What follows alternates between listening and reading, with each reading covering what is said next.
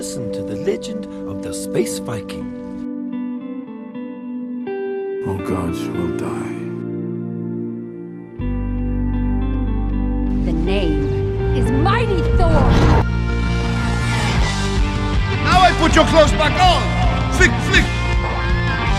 I wish I could join you, but I'd probably die and that won't help get the kids back. What a classic forward that sounds. What's going on, everyone? Welcome back to a brand new episode of Assembly Required, an MCU retrospective, the show where we reassemble the MCU piece by piece, movie by movie, episode by episode. I am your host, Eduardo. It is great to be back. Uh, I am feeling much better. Uh, thank you, everybody, for holding it down while I was gone. And we've got a wonderful, wonderful episode for you. We've got Peaches here and we've got Chris here. Gentlemen, welcome back. It's good to be back. It's good to be back. Hey. a snack. I don't remember the Beautiful, rest of the words. It's a really niche reference to. Well, it is because it's just past Halloween, but Yeah. and, the, and it's uh, good to be bad. oh, it's bad. Yeah, I yeah, know. because it's the Disney villains. Yeah, yeah, yeah. It's the villain band. That's right. yeah.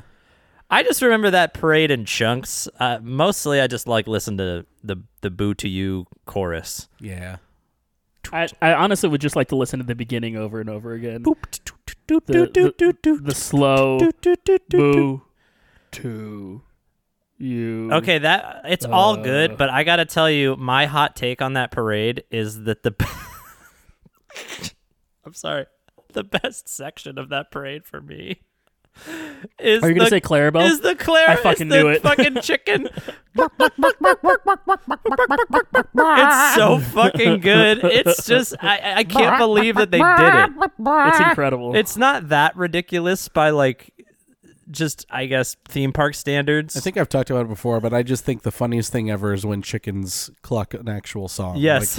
Like, like the chickens in the Muppets doing Forget You. Listen, every Oh yeah, that's really good. It's really easy for people to say and I I don't disagree with them fully that it's a really good part, but it's really easy for people, especially people that we're friends with, to say that the haunted mansion part is the best part of that parade. As I would say. and it is very good. I love that section, but it just can't compete with the clucking. The clucking is too good. That's fair. you know, if anything is going to give the Haunted Mansion part a run for its money, we are talking about the Magic Kingdom's Halloween parade. For those of you who are not tuned into the exact lifestyles that we lead, Yeah, not a real recommendation, but you should look that parade music up. If any if if nothing else, you should listen to that. It's a fucking bop. yeah, the Boo to You parade. Anyway, hi Eduardo. Hello. Welcome back. Thank you. We missed you. Well, we missed you guys too. I'm really sad I didn't get to talk about Werewolf by Night. Talk about it right now. Yeah, Uh, real quick. Talk I about thought a Michigan was- chiller too. I thought it was. I will only talk about that on the next bonus episode. okay, fine. Fair, yeah. Uh, I thought Werewolf by Night was so good. I think stylistically, I thought it was so interesting. I thought I wanted. I found myself at the end being like, "Wait, this is like I want more of this. Like I want more of Jack Russell. I want more of all of these characters. I want to see more Man Thing." I found myself like actually being like, "I don't want this just to be a one special. I want this to be like a true its own thing." I thought Its the own the thing. I thought it was the acting was really interesting because a lot of the choices in their performances were in an older style. Like the way that they were portraying their characters was like very, you know, nineteen whatever it was, nineteen thirties uh time period type thing but they're very oh no we must for the vast blah you know like the sort of that like almost shakespearean It's like Castlevania. yeah, like real, like grandiose type performances. But then you had some more subdued performances from us, like the characters that we were. Like Jack Russell was a very subdued, more like down to earth character. And he was our viewpoint as the audience. And I thought that was really interesting to have the characters around him be these sort of grand performances and have him be the like almost the grounding presence in the view of the the audience. So he is We the the audience. Right, yeah. Werewolf. We are- Werewolves. we are werewolf. bum ba dum bum bum bum bum. we are werewolf by night. Uh So I thought that was really cool. I thought the whole thing was really cool. I really liked the the shift of color. I thought that was a really cool touch. Overall, I just I really really liked it. I thought it was just a fun time. Also, way more gruesome than I thought it was going to be. Right? Oh yeah. I was surprised at how violent the blood it was. spattering is what got me there too. Like, oh wow, they did that. There were also a few When you're black and white, I guess you're like, let's do more blood. There Yeah. were also a few shots that were just really cool, like the uh, the one in that one hallway where the werewolf was just like fucking shit up, Yeah. and it just kept zooming in on him, and like he was just like doing all kinds of stuff. It was very cool, very very very cool. Yeah, I was a big fan. So We, I- we we do we have anything confirmed that those characters? I mean, Mid Midnight Suns is we not don't have any confirmation, but we have confirmation from Kevin Feige that Elsa and Jack in particular are going to be important going forward. Oh, cool. So that tells me that they are planning some kind of Midnight Suns or Legion of Monsters or something. Yeah. So you'll get them. You know, and like I said this in our group chat, but I want to also bring it up here. I don't know what's happening with this renaissance of uh, men with Spanish accents becoming the most popular actors in Hollywood, but I'm fucking here for it. We got dude from where we got Jack Russell over here. We've got Diego Luna killing it over at Andor. We've got Pedro Pascal being the Mandalorian, and also. Um, he's gonna be freaking um, Joel in the Last of Us series. Yeah. Oh, he is. yeah, dude. That's cool. he's yeah. And have you not seen the trailer for that? I've intentionally stayed away from it. It looks so good. Yeah, there. I mean, you know, there are things that I am So, intentionally. do you know uh, who's playing Ellie? Mm, no. It is Lyanna Mormont from Game of Thrones. Oh no The way. little girl from Bear Island. yeah. it's her. So she's Ellie, and then uh, Oh, man. and uh, Pedro Pascal is playing Joel. One Well- of the characters is played by the same person that played her in the video game too. I Um, the oh my god, I forgot her name. But yeah, so some of the uh, I've never actually played the game. some of Joel's has. like love interest. yes, yes, yes, yes, Uh, yes. Trish. Trish, Trish. Is her name Trish? It's either that or the the love interest from Devil May Cry. I don't remember. I Uh, am picturing her vividly. I don't think that's her name, but for some reason Trish came up. Either way, there are like some of the voice actors will be in there, but they're not reprising roles. Oh, Nick Offerman is playing um the one guy that you meet. The like uh what is his Bill? name? Bill. Oh, that's cool. Yeah, That's cool. It's gonna be really good. It looks incredible. Uh, I'm really excited. But yeah, this renaissance of men with Spanish accents playing all of these roles, and what I really enjoy, Tess. That's why you said Trish. That makes sense. It was pretty close. And what I really enjoy is that, you know, we've sort of moved away from the I've said this before, but like I didn't I don't like love the the mark Antonio Banderas had on like the culture cuz like he was like a the way that he was used and it's not his fault. like but the, caricature thing, right, right? yeah, yeah. The, the way that he was used was more of like this like caricature of what a Hispanic man is, Mm-hmm. and so you know it, it is this like box that and like it wasn't necessarily placed in a bad light. Like it's not bad to think that all Hispanic men are suave and and you know really You're not gonna charming. that. right? You know what I mean? Yeah. oh But- yeah, that's me. That's me for but sure. But also I don't want like everyone to think that we are all like he was put in this box and he was kept in there and so like it, it really funneled into what like I could like relate to as a kid.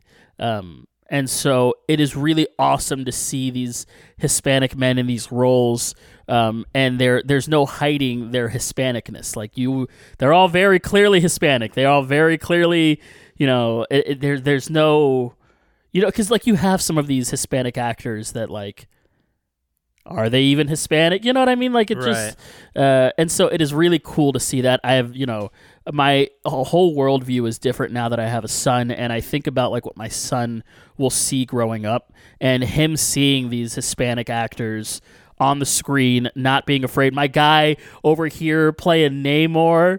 Uh, Oh, yeah. which they are. Oh, uh, yeah. the pronunciation is now Namor.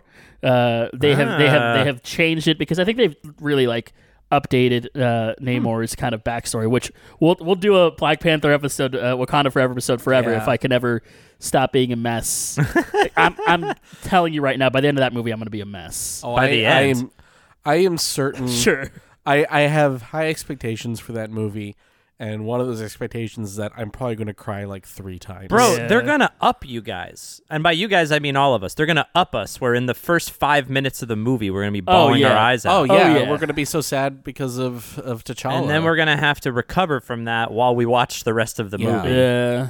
Uh, did you see? Um, speaking of Black Panther, real quick, that Ryan Coogler briefly talked about like what his ideas, his original plan for this movie was if if we hadn't lost Chadwick Boseman, which was going to be him coming back and dealing with the fact that he had been gone for five years uh, because of the blip, and dealing with you know coming back to to rule and lead his country after having been gone at its hour of need, uh, its hour of greatest need. And I think that would have been really interesting, but it looks like, and you know, the early reactions, and early reactions are almost always positive, but the early reactions for this have been effusive in Yeah. their praise. Yep. And I think we are we are lucky that a filmmaker of the caliber of Ryan Coogler is in charge of Black Panther because I think he was able to pivot and it seems like he's going to make something that I feel like this is going to be just as much of a cultural moment as the first Black Panther because the first Black Panther meant so much to so many people and I know it's a controversial decision not to recast T'Challa and to actually kill him off. I think it But is. I think it's the right choice. It's the right choice, and it is also the more impactful choice. Yeah. Yeah. because the truth was, you know, we did lose Chadwick Boseman, and that's Yeah. I don't think that's something they should shy away from. That should some that is something that should be his life should be celebrated. We shouldn't just pretend like he was not there. Yeah. Yeah.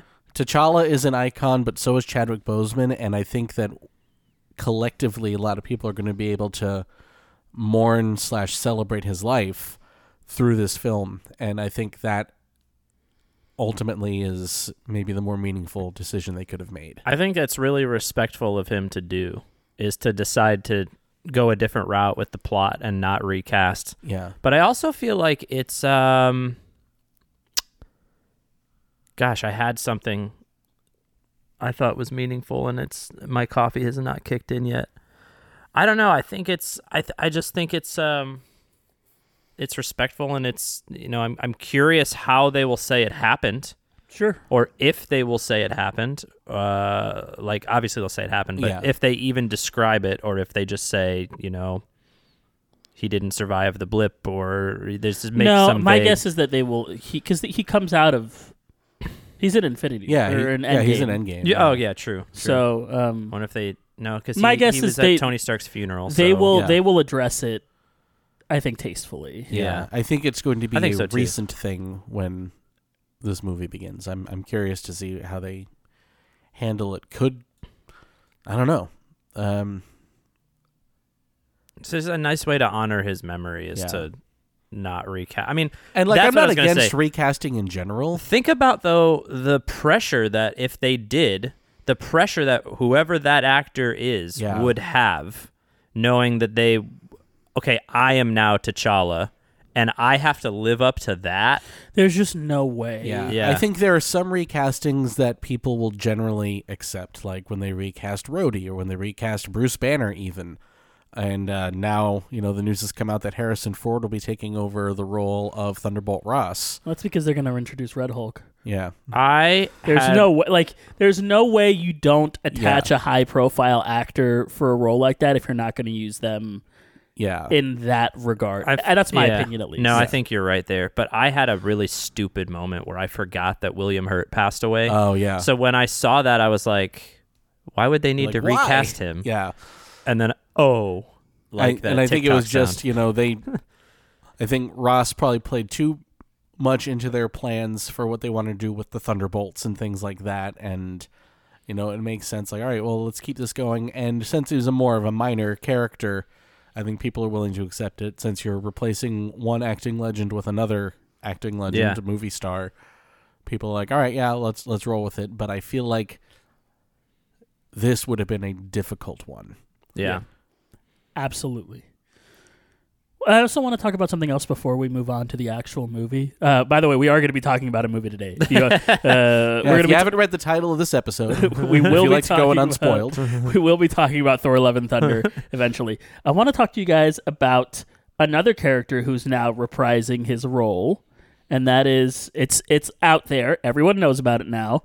Henry Cavill is coming back Yeah. to play Superman once again, I didn't know that. and oh wait, I did know that because of the Witcher news. and Right. James Gunn is now leading the DC cinematic universe. They, James Gunn is now Ah. the DC Kevin Feige. Yeah, he's the co-CEO. It's him, and I'm blanking the other guy's name right now. because it doesn't matter. yeah, That's why you're yeah, blanking on his because name. James Gunn is going to be the creative lead Right. for the DC. okay, so we have extended hope for a universe. DC podcast, is what you're saying. yes, yes. Wait, though, but I'm kind of weary on that because if they uh if they decide that the older ones are canon in James Gunn's universe, that means we're gonna have to watch them.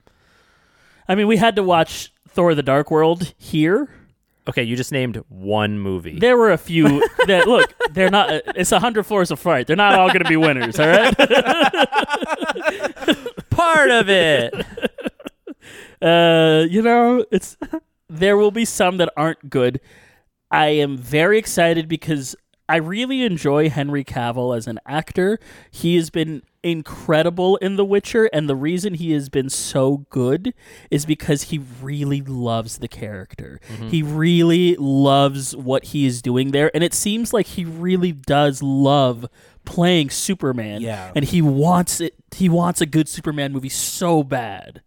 Yeah, I think they have botched the execution of Superman so far in this iteration of the DC films, but they did not botch the casting, and I was really hopeful that he could come back because even even if we accept either Justice League, it leaves him in a good place for the character going forward, I think. As much as I didn't care for Man of Steel, don't really like Batman versus Superman, I still haven't watched the Snyder cut of Justice League. I've seen I've seen Justice League and you know eh. but uh That's the first time I've heard it called that, I think. What? um The Justice League. but I like Henry Cavill as Superman. It's like, man, it's just, just you know, we don't need to deconstruct Superman. Like we need a good Superman more than ever, you know? And Yeah, it, and it feels like it's like the right time for it because Yeah. like Superman has been out of style for a little while because we we went through a few years where we wanted, and by we I'm meaning like the collective Yeah, public yeah. The wanted royal we. wanted like more edgy.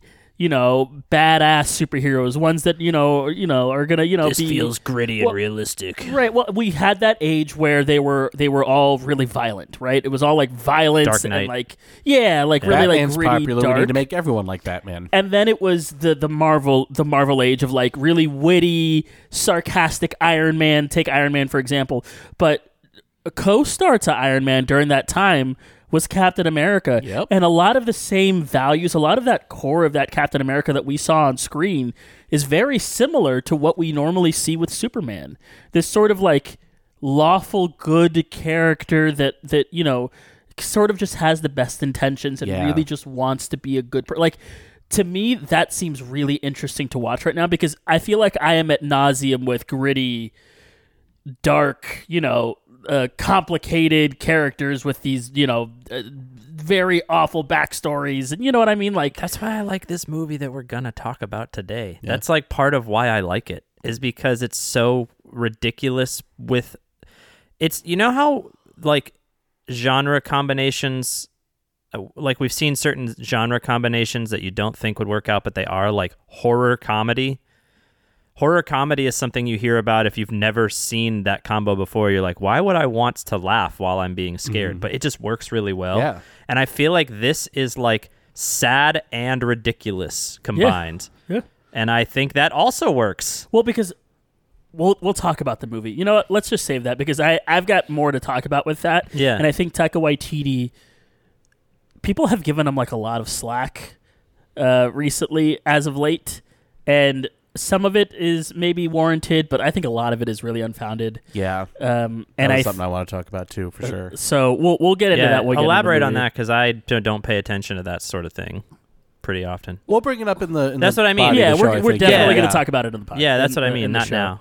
Uh, but yeah, uh, really excited to see what DC's doing. Um, I uh, also um, another thing. There's been a Green Lantern series in the works for a while over at um, uh, HBO Max. Ooh. Um, and they have now shifted. It's not going to come out anytime soon because they've shifted the entire premise of the show. So the entire premise of the show originally was going to be a co-starred show about Guy Gardner and Kyle Rayner. So two of the l- not lesser, I, yeah, you would call them lesser known Green Lanterns. Probably the third and fourth ranked Green Lanterns, right? yes. Um, and it is now going to be a show centered around John Stewart, who is The probably second? the second most Okay. popular uh, Green Lantern, right before um, right uh, after Hal. Hal. Hal Jordan. Yes. That's pretty cool. So we're gonna get a John Stewart one, which I think is a really great one. I'm Yeah. kind of bummed we didn't get Kyle Rayner. I thought Ky- I think Kyle Rayner's a really cool Green Lantern because he um, before he was a Green Lantern, he was an architect. So a lot of the constructs he makes with his mind are really interesting and elaborate.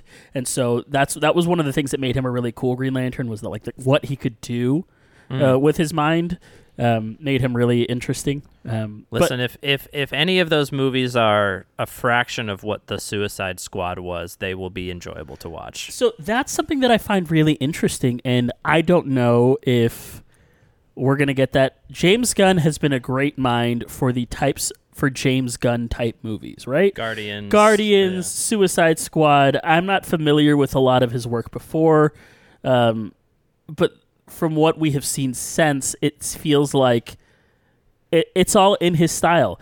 Is he going to be able to do, or like, does he have the right mind to have the other styles that are going to be needed? Because you're not going to do a Suicide Squad Guardian style Superman movie, for example. No, probably not. My my gut is that James Gunn is smart enough to know that not every movie that DC puts out needs to be a James Gunn movie.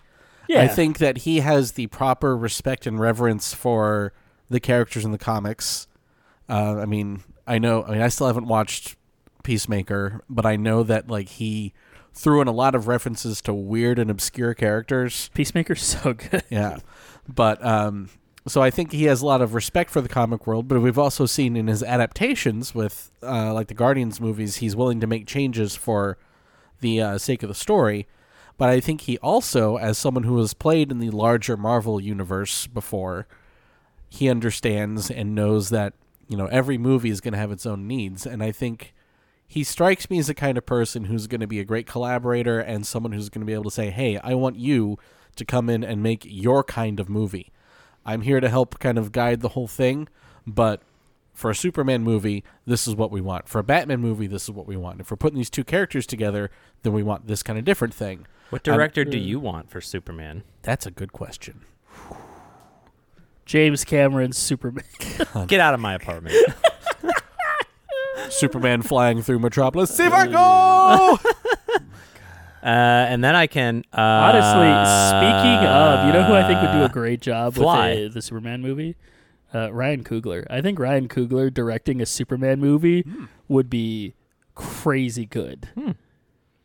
Well, there was that talk that Ta-Nehisi Coates was uh, writing a script about a black Superman. Yep. Uh, with uh, Michael B. Jordan to to star. That would be cool. Should be interesting. Uh, It sounded like that was maybe going to be like an Elseworlds kind of thing, like its own thing, kind of like Joker. His own thing. Yeah. We've had so many David Pumpkins references. All right, let's get to the meat and potatoes of the episode. Today we're talking all about Meat and Thor, potatoes. Love and Thor, Love and Thunder. Written by Taika Waititi and Jennifer Kaytin Robinson, and directed by Taika Waititi himself. Uh, we got the summary from the moviespoiler.com, and it's written by Jeremy. So thank you, Jeremy. Whoever you are. I have to tell a story before we start this, uh, but I'm going to read the first line first. So the film opens with a man named Gorr, played by Christian Bale, walking through an arid wasteland with his ailing daughter, played by India Hemsworth. Gorr carries the girl until she passes away in his arms. For those of you that don't know, the little daughter of, of Gorr in this is played by Chris Hemsworth's own daughter, India. Later, he comes across a paradise with food and water belonging to the god Rapu, played by Johnny Berg. Gorr is the last of Rapu's disciples, and he begs the god for help. Rapu coldly shuns Gorr, and Gorr renounces him. Gorr is then called upon by the Necrosword, a weapon that can kill gods and was just taken from another being that tried to kill the gods. Gorr accepts the Necrosword's call and slays Rapu. He then vows to kill every last god. I need to tell this story because I walked into this movie right at that line when I watched it the first time. Right at Oh, you were I. I have a vow to kill every god because my wife decided that she wanted to get Starbucks before the movie, and when we got there, they were so slammed that her mobile order took 25 minutes. Oh no. Ooh. That happened to me once at an airport, and I was very afraid I was going to miss my flight. But so you didn't see the daughter die? No, I didn't see any of this beginning of this movie. You And didn't so, the ending must have been so weird for you. And so when I saw the the begin, the ending was weird, and then when I saw the beginning of this movie, like you know, when I rewatched it because I've rewatched it uh, before this as well, uh, I was like, "Damn, this is dark." Like I don't remember this at all. yeah. Yeah, because he, for a minute, he's like a very devout, uh, Yeah. like servant And of that makes, god. It makes so much sense And- why he's so pissed. And, Yeah. yeah. and that guy just like totally belittles him. And nah, there'll be more people after you. Like, go ahead and die. Do you know what I think really works about this scene? Hmm. And this is a prelude to the conversation we'll be having later about Taika Waititi in general. But a, a criticism a lot of people have about this movie and Ragnarok as well is that it's too jokey. I think this scene really works because you have Gorr, who was a very serious and tragic character who's just gone through a horrible thing, meeting a typically flippant, sarcastic Taika Waititi type character in Rapu and I think that contrast works really, really well. I think that's uh, very well done. Watching this time, it's like, wow, okay, I'm seeing the typical, the stereotypical Taika influence in this, but like the gore stuff is played so seriously, and then it, you know, that makes it almost jarring when he decapitates Rapu and is like, "I vow to destroy all the gods," you know, Yeah. and, and I think that's a really clever juxtaposition in that scene. I like that a lot. Also, we got to I'm going to talk about it now uh, as well. because he's so fucking good. Uh, Christian Bale, even from the beginning of Oh, this, is so unbelievable in this. He's so Oh, yeah. good, and like he is not someone who you would normally think would be cast in a Taika Waititi movie, right? Because Yeah. he does or even not a Marvel movie. you imagine being like, "Hey, uh, Christian Bale, we want you to talk about orgies for a little while." Yeah. you know, Yeah. Like, uh, I don't think that'd go over very well. And so it was. It's really cool to see Christian Bale and sort of him really embracing this Gorr role along all of the other nonsense that's going on in a Taika Waititi film. Something that I think we've found is that a lot of actors, I think Taika Waititi has a very good reputation among actors. There are a lot of actors who are like, I want to do a movie with him. Like, it, because it seems like it's a very different vibe on set than a lot of other movies. And I think it's something that they kind of want to challenge themselves with. Because that, that's why Natalie Portman came back. Uh, that's how they got Cate Blanchett in, in the last movie, uh, in Ragnarok. Because she was like, I want to do a movie with him. And. I think I think a lot of people want to work with him because it's a different kind of experience for an actor, and I think Sure. that's something that intrigues a lot of them.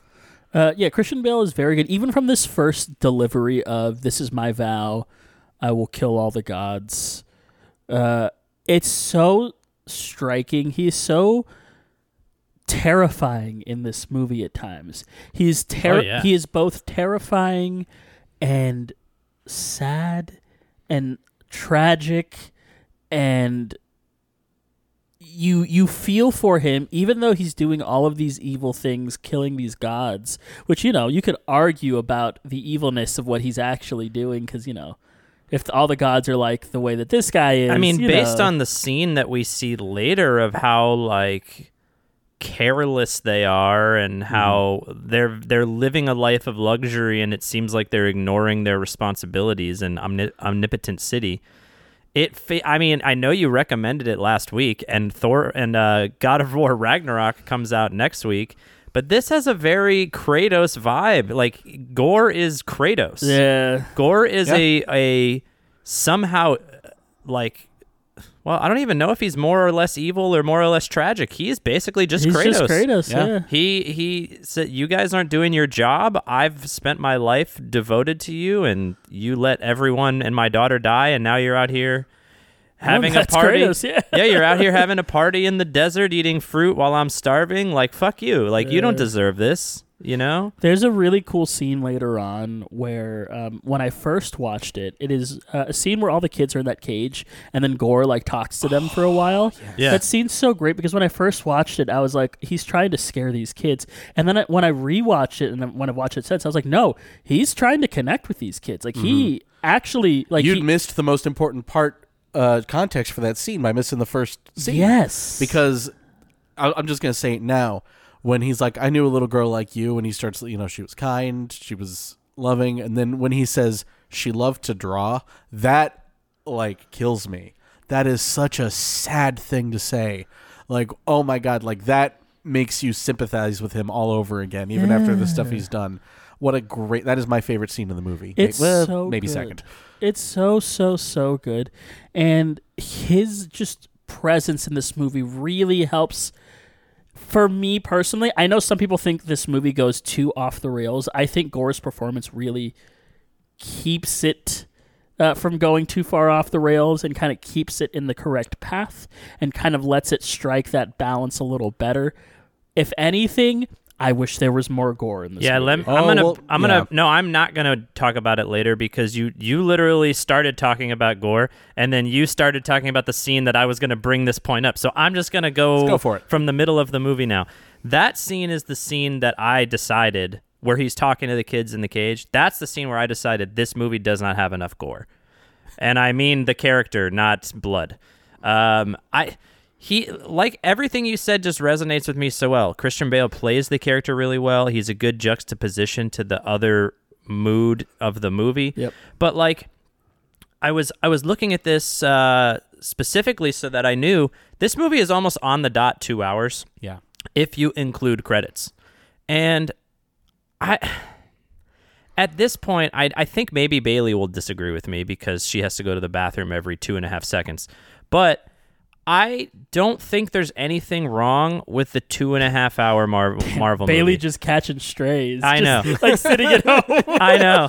Well, she listens to all the podcasts. I so brought up that Starbucks story. You're over here I talking know. about how often she uses the you have bathroom. to you have to come up with a Bailey uh, slight, I guess. I'll think about um, it's not really a slight. It's just that I I know she is in our group chat. She is one of the per, one of the people that like will bring up the length of a movie, and she'll like. It seems like the longer a movie is, the less inclined she is to see it most of the time. Would you say that's true? Yeah. That's yeah. That's not like me bashing on her. That just is the way It's it not necessarily less inclined to see it, but like, yeah, uh, It might be a factor. Sure. For her, it could be. I don't know. But the point is, I don't. I don't think most people are going to shy away from a Marvel movie unless it's going to venture into the like three and a half. You know what I mean? Like we all saw Endgame; it was three hours. We all saw Yeah. Infinity War; it was almost three hours. Like, I'm not saying this is the equivalent of an Endgame or an Infinity War, but if you give me 15 more minutes of movie, 10 more minutes of movie, whatever, and I get five, 10 more minutes with Gorr, five more minutes, because my point about Gorr also extends to the other secondary characters. Valkyrie is a big There, one for me. there needs to be more Gorr. There needs to be more Valkyrie. And if you're going to basically every scene, not really, but almost every scene in the trailer that the Guardians were in is the same amount of scenes of them in the movie. Yep. That's not uh, that's not one to one. I know it's not 100%. But what did they add to the movie? Almost nothing. If you're going to put them in the movie, put them in the fucking movie. That's my nitpick about I'll, this. I'll disagree with you there. I think it makes sense that the Guardians leave as soon as they did. I would love a special down the line where we can see a, an actual Thor Guardians team up at some point. as Guardians of the Galaxy. Yeah, exactly. Like an as Guardians of the Galaxy one hour special would be a lot of fun. I'm not I saying agree. that the small amount of lines they had wasn't fun. It just was like I don't really understand their point in the movie other than because this is what happens. You, you're you know, you talk about this this thing where sometimes we have to fill in the gaps with our own shit and it's like at the end of Endgame they all go off together. And then at the beginning of this movie they break up. Like we barely see what adventures they went on. We barely see it.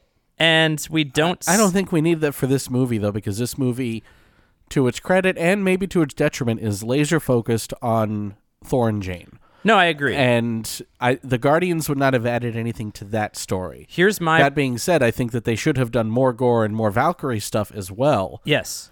That is my proposal. More Gorr, more Valkyrie. Just frankly take Guardians out. Take them out of the movie.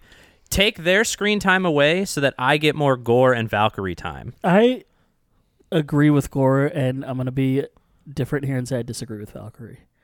I think I like Valkyrie. I think Tessa Thompson plays it really well. Uh, that being said, I don't think it would have.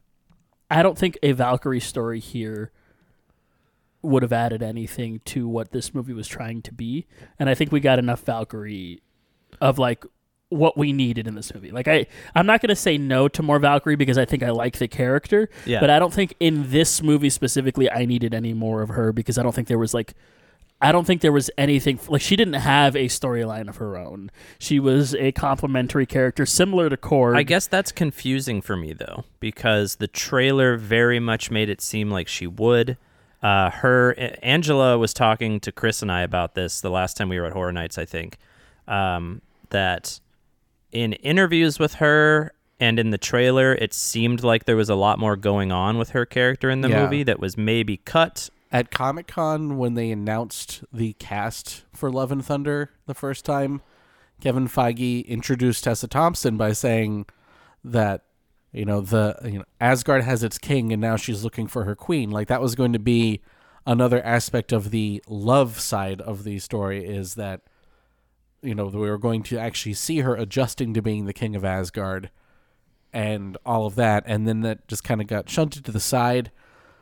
Maybe it wouldn't have added anything to the movie. Maybe I would love to see it in its own movie.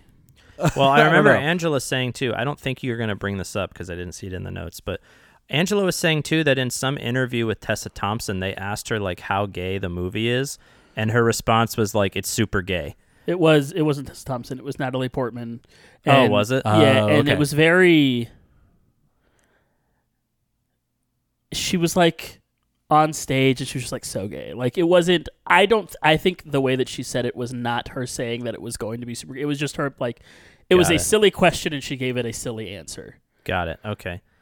Well, that kind of changes my thought then. But I did, I did wonder if like the gay community felt like this was a, a representative movie, because they have a couple lines here and there about like, you know, It's That le- she- it's certainly less than expected from how they played it up, you know, from the very beginning. sure, I think. yeah, I think there was a lot of fan casting and wanting. There was a lot of people that wanted a Tessa, like a Valkyrie Jane Foster thing to happen. Yeah, yeah, yeah. There was a lot of want for that, that. and I think it was more of a public manifestation than a this is what we are doing. And Got I it. think that manifestation never came out of anything. Like clearly we had we ended up with a story about Jane and Thor and not Jane and Yeah. Valkyrie.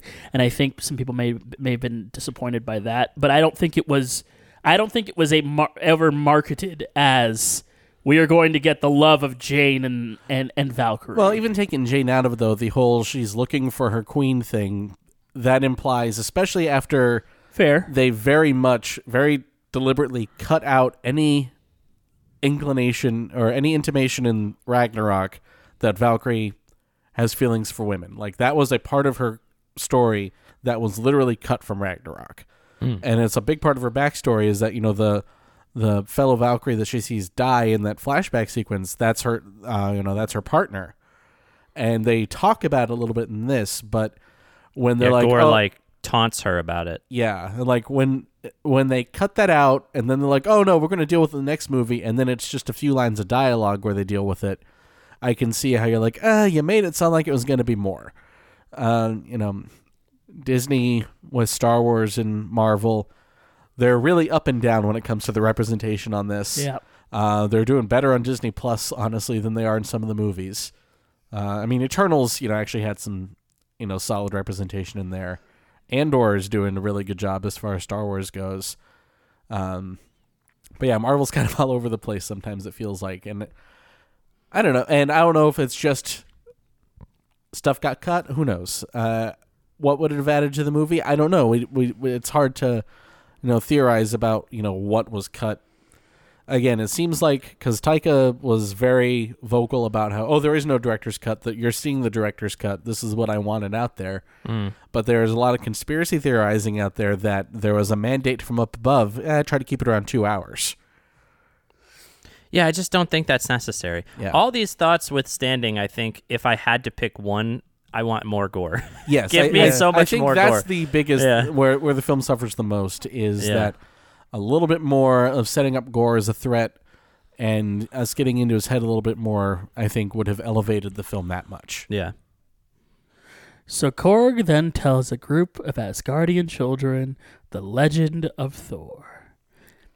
He was raised in battle and became a legendary hero, saving the world many times, also losing many people close to him, like his mother, Frigga, and of course, Loki. He then has a relationship with Jane Fonda, J- Jane Foster. and since his last adventure, Thor has gotten back into shape and has been on many adventures with the Guardians of the Galaxy. You've got Star Lord, Drax, Mantis, Nebula, Rocket, Groot. Korg notes that Thor is hiding a lot of emotional pain behind his rough exterior as he still misses the love of his life, Jane Foster. Thor and the Guardians arrive at a planet overrun by bird like invaders. Thor wields Stormbreaker and flies into battle, with the Guardians doing some shooting and heavy lifting as well.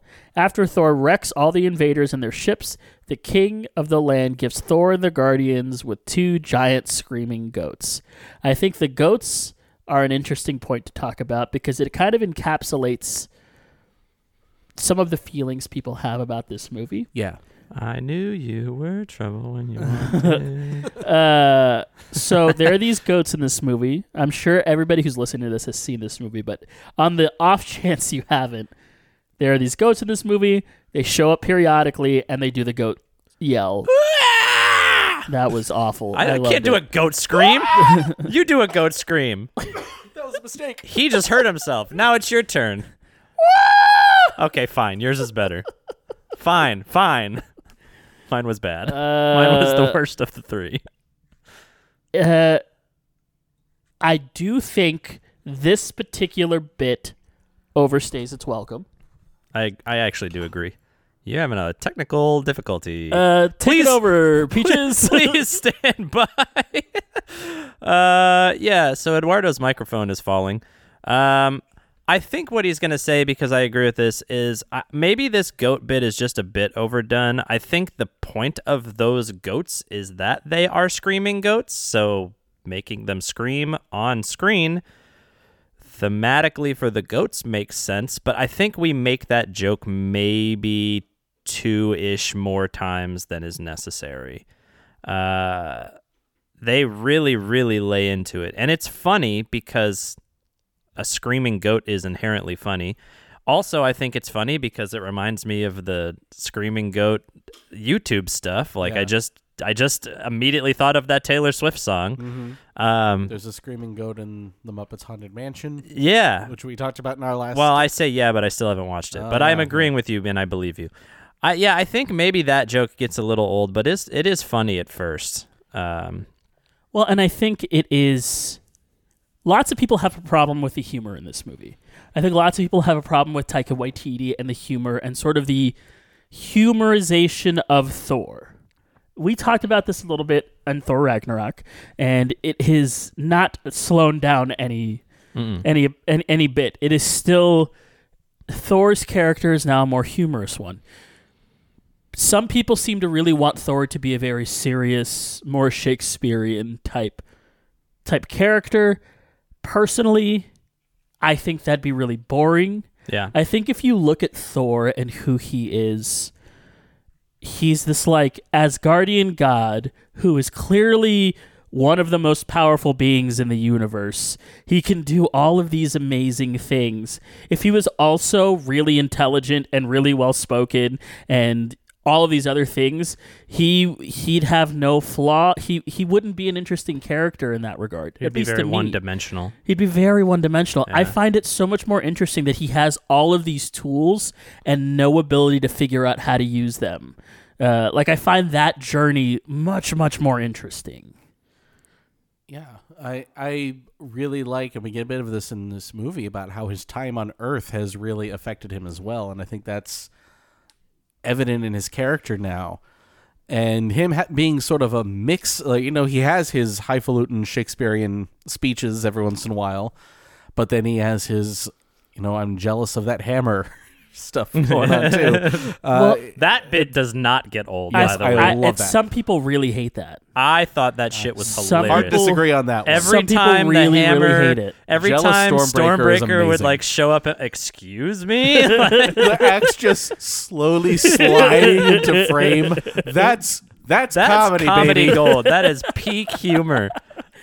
It. I've also heard people be like, uh, talk about how because Korg begins and ends this narrating, this isn't an actual factual account of what happened. It is an account based off of Korg. Like Korg is still telling the story, so all of the more ridiculous things that have happened in Or just it Korg being are just Korg. Korg, like you know, really I- playing up. I choose to believe that this is exactly how it happened. yeah, I like both versions, but I like Jealous Stormbreaker the best. But to tack on to what you're saying about people's like thought on how Thor should be, I don't know, man. Like in in real life, it is we we find out a lot of times, and this is maybe a little dark, but some of the funniest people that you know are also really sad. Like you think about Robin Williams' life. Yeah. Robin Williams was a legendary comedian. We don't really there's not much to discuss about that. It's all, just all true. The, all the good comedians are in therapy. and and he I mean, we know how his life ended. He he was also really hurting. He was really he was very depressed. Yeah. And you think about we've talked about this on every single episode that has Thor in it.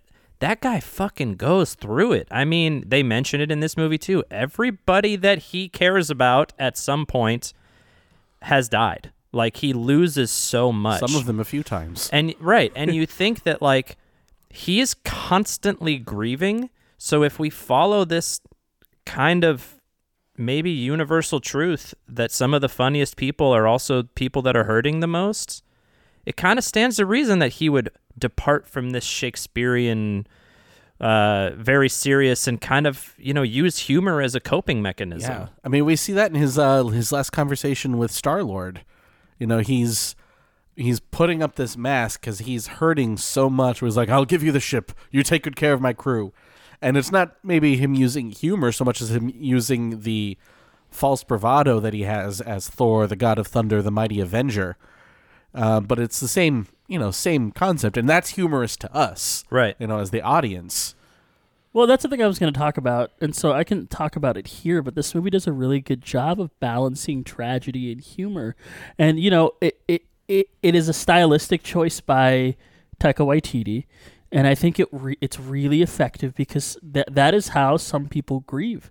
Some people grieve through humor. Sometimes, you know, when things are really tragic or really really awful in your life, the only thing you can do to try to kind of cope with that is through humor. And so I think it's a really interesting balance that they've struck here because this movie is dripping with tragedy. bro why do you think i'm so funny Damn. Damn. It's tragic that you think that. it's Wow. damn Tragedy and humor, baby. uh, I'm crying on the Was it- inside, but I'm Mel- laughing on the outside. Mel Brooks, I think, said that uh, tragedy is when I get a paper cut. Comedy is when you fall down an open manhole and die. Damn. No, I think the juxtaposition works well, and I think they're more related than people understand at surface value. And I think that might be a blessing for those people. I, I, I almost think that if you don't think those things go together, maybe you're not going through it. And I'm happy for you if that's the case. I mean, you might just have a different coping mes- mechanism. You might be going through it, and humor is not the way you try to band aid the situation. But I mean, if if the former is the case, then good for you. I'm glad that you're doing well out there. Um, but yeah, they're they're more closely related. yeah, I think uh, I think the I personally still a big fan of Taika Waititi. I think this movie, as far as the directing goes, uh, was pretty successful.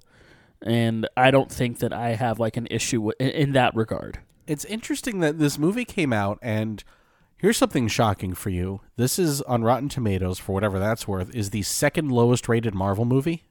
That's What? insane to me. Bel- Above Above Dark World? Eternals. Oh. Below Dark World. that Which doesn't is make any I'm sense. sorry, that's insanity.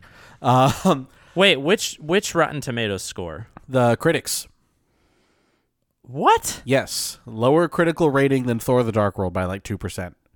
And again, the You Rotten- just broke me. yeah, Rotten Tomatoes is obviously an imperfect system Can we stop using that? I don't mean we as in the three of us. I mean we like as a society. as a society. Yes. Can we stop using that as a benchmark? I like it when a movie gets bad reviews and then they're like, audiences agree. Black Adam. Uh, that you know that, yeah. but but yeah, it's crazy to me that honestly, it's crazy to me that Eternals was only thirty percent on Rotten Rotten Tomatoes too. Yeah, it wasn't that bad. Yeah, Oh, and granted, wow, you know, we had to remember that the percentage is the percentage of good reviews, not like an average. Oh, Yeah, this, yeah. This movie, people think is about oh 60 percent. And what do they consider again a good review? It's whatever the critic marks it. Oh, as in like good, bad. They like sub- literally the word They good. submit it, and you decide whether your movie is fresh or you decide whether your review is fresh or rotten. Oh, it's a binary choice. and I think what happened, because this is how I felt when I left the movie the first time too, and I guess I'll go ahead and talk about this now. I thought it was a good movie that still disappointed me Hmm. because I was expecting it to be great and it ended up being good. And you know, there are worse crimes a movie can commit than to be good instead of great. You know, Yeah. uh, I for me, Ragnarok is one of the best superhero movies of all time.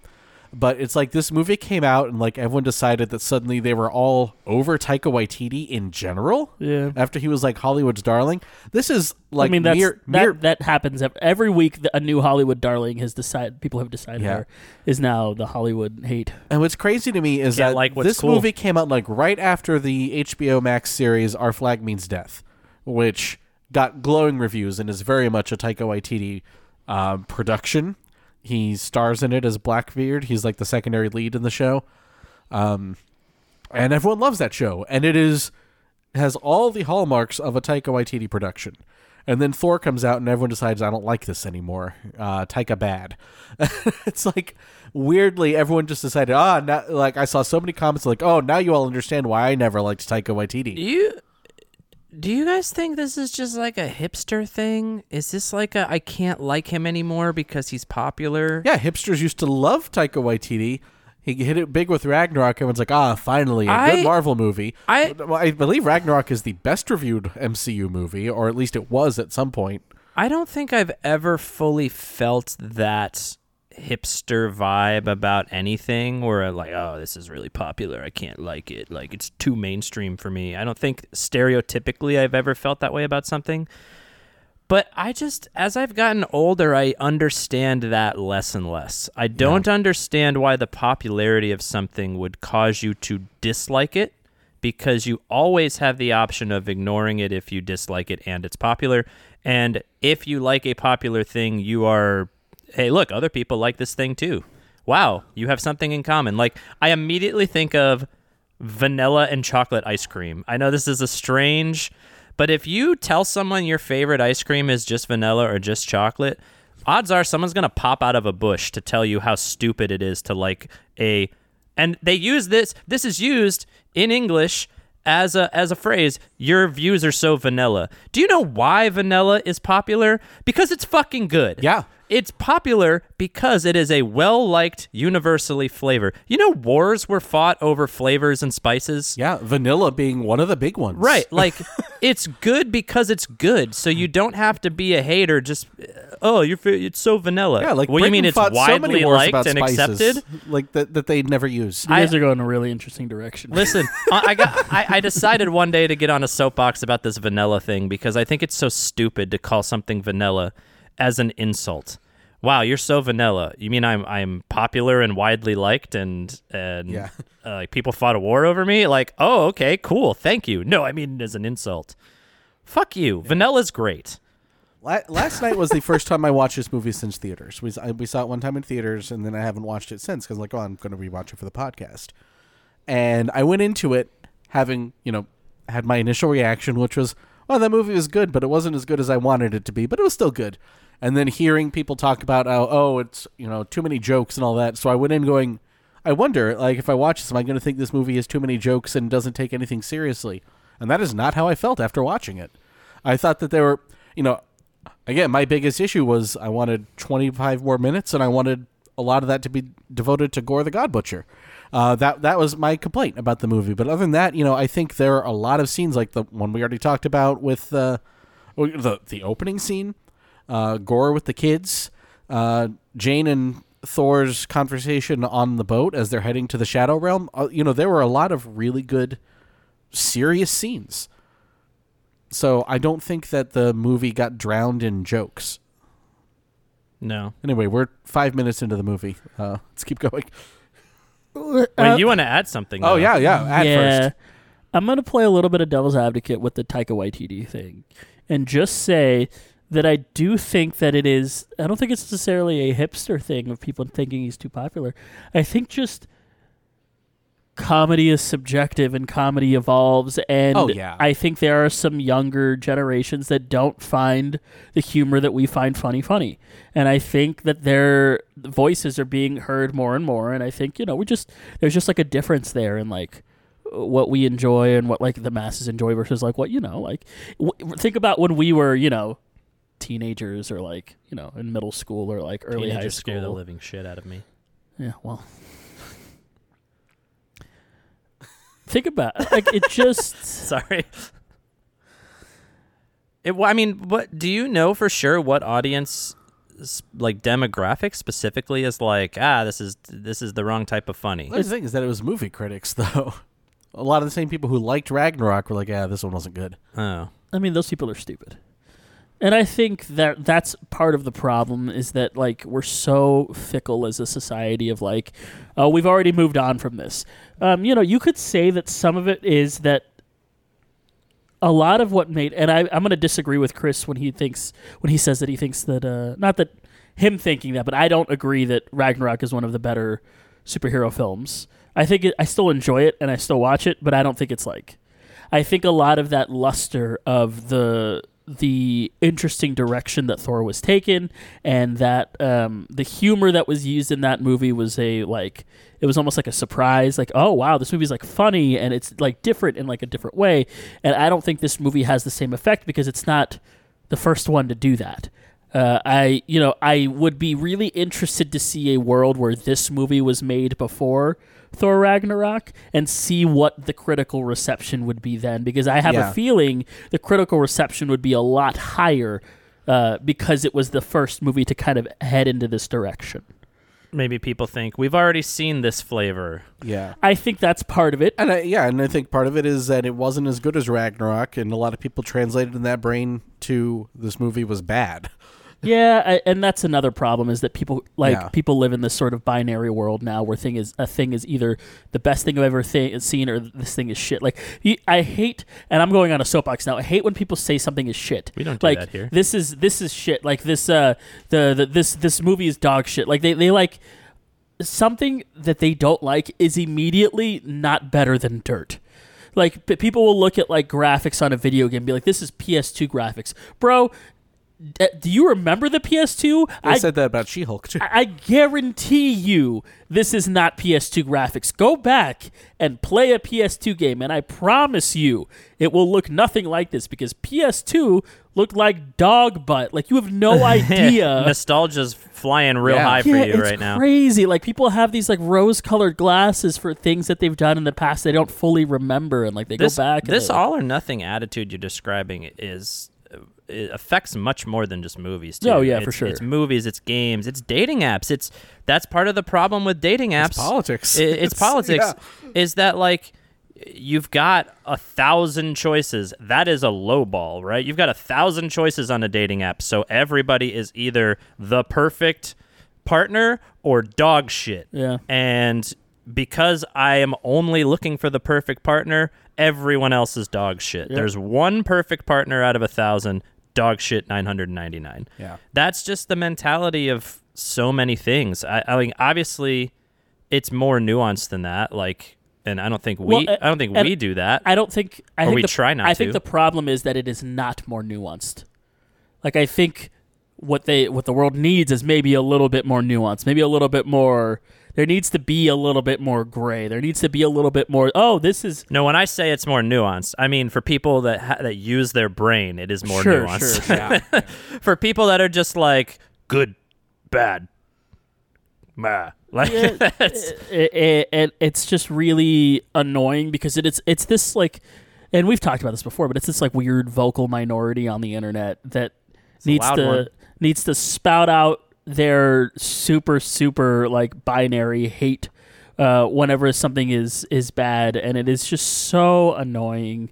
I don't think this movie deserved nearly the amount of hate that it got. Like I think this movie was actually a decent. I had a fun time. Yeah, I and had fun, too. think that is about as much as I can ask of a movie right now. Bro, I went on a date uh, to see this movie, and this movie obviously centers around like Thor and Jane's failed and then try again love relationship, and like it was still fun. Like Yeah. it was, I, it was good, good Yeah. time. We both had a good time. We laughed a lot. Like, you know, I, I think this movie's fun, and I just don't. I mean, we obviously, as a hobby, review a shit ton of Marvel movies, so maybe we have a better brain to like say that something is in between godly and shit. But I, so maybe I'm having a hard time understanding how people can just do that. But maybe I'm not having a hard time because I know how often it happens. Yeah, so maybe more of the story. People just need to learn to have fun, okay? All Yeah, right. yeah, so back that. on Earth, Jane has uh, been diagnosed with stage four cancer. what a segue! oh man, Help! Help!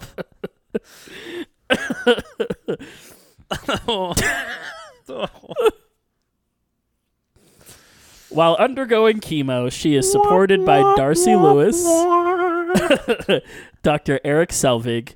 Uh, also tries to help, but the outlook isn't looking good for Jane. it was nice seeing both of them, even though it was just a quick cameo for I each. agree, It was I just agree. nice. I do agree that it's nice seeing Kat Dennings Uh, yeah. at any time. Seeking further You help. can come over, Kat Dennings. All right, you need to calm down over there. You were like a Jail. like a Immediately jail. feral cat. Andrew WK is gonna come beat you up. Uh, he does have a lot of songs about that. That's He's true. also huge now. Have you seen him recently? No. He got big, dude. Did like, he? like built. My my man is like swole now. Swole Ah. WK. you better get ready to die. Like he really took that song seriously. Hell yeah.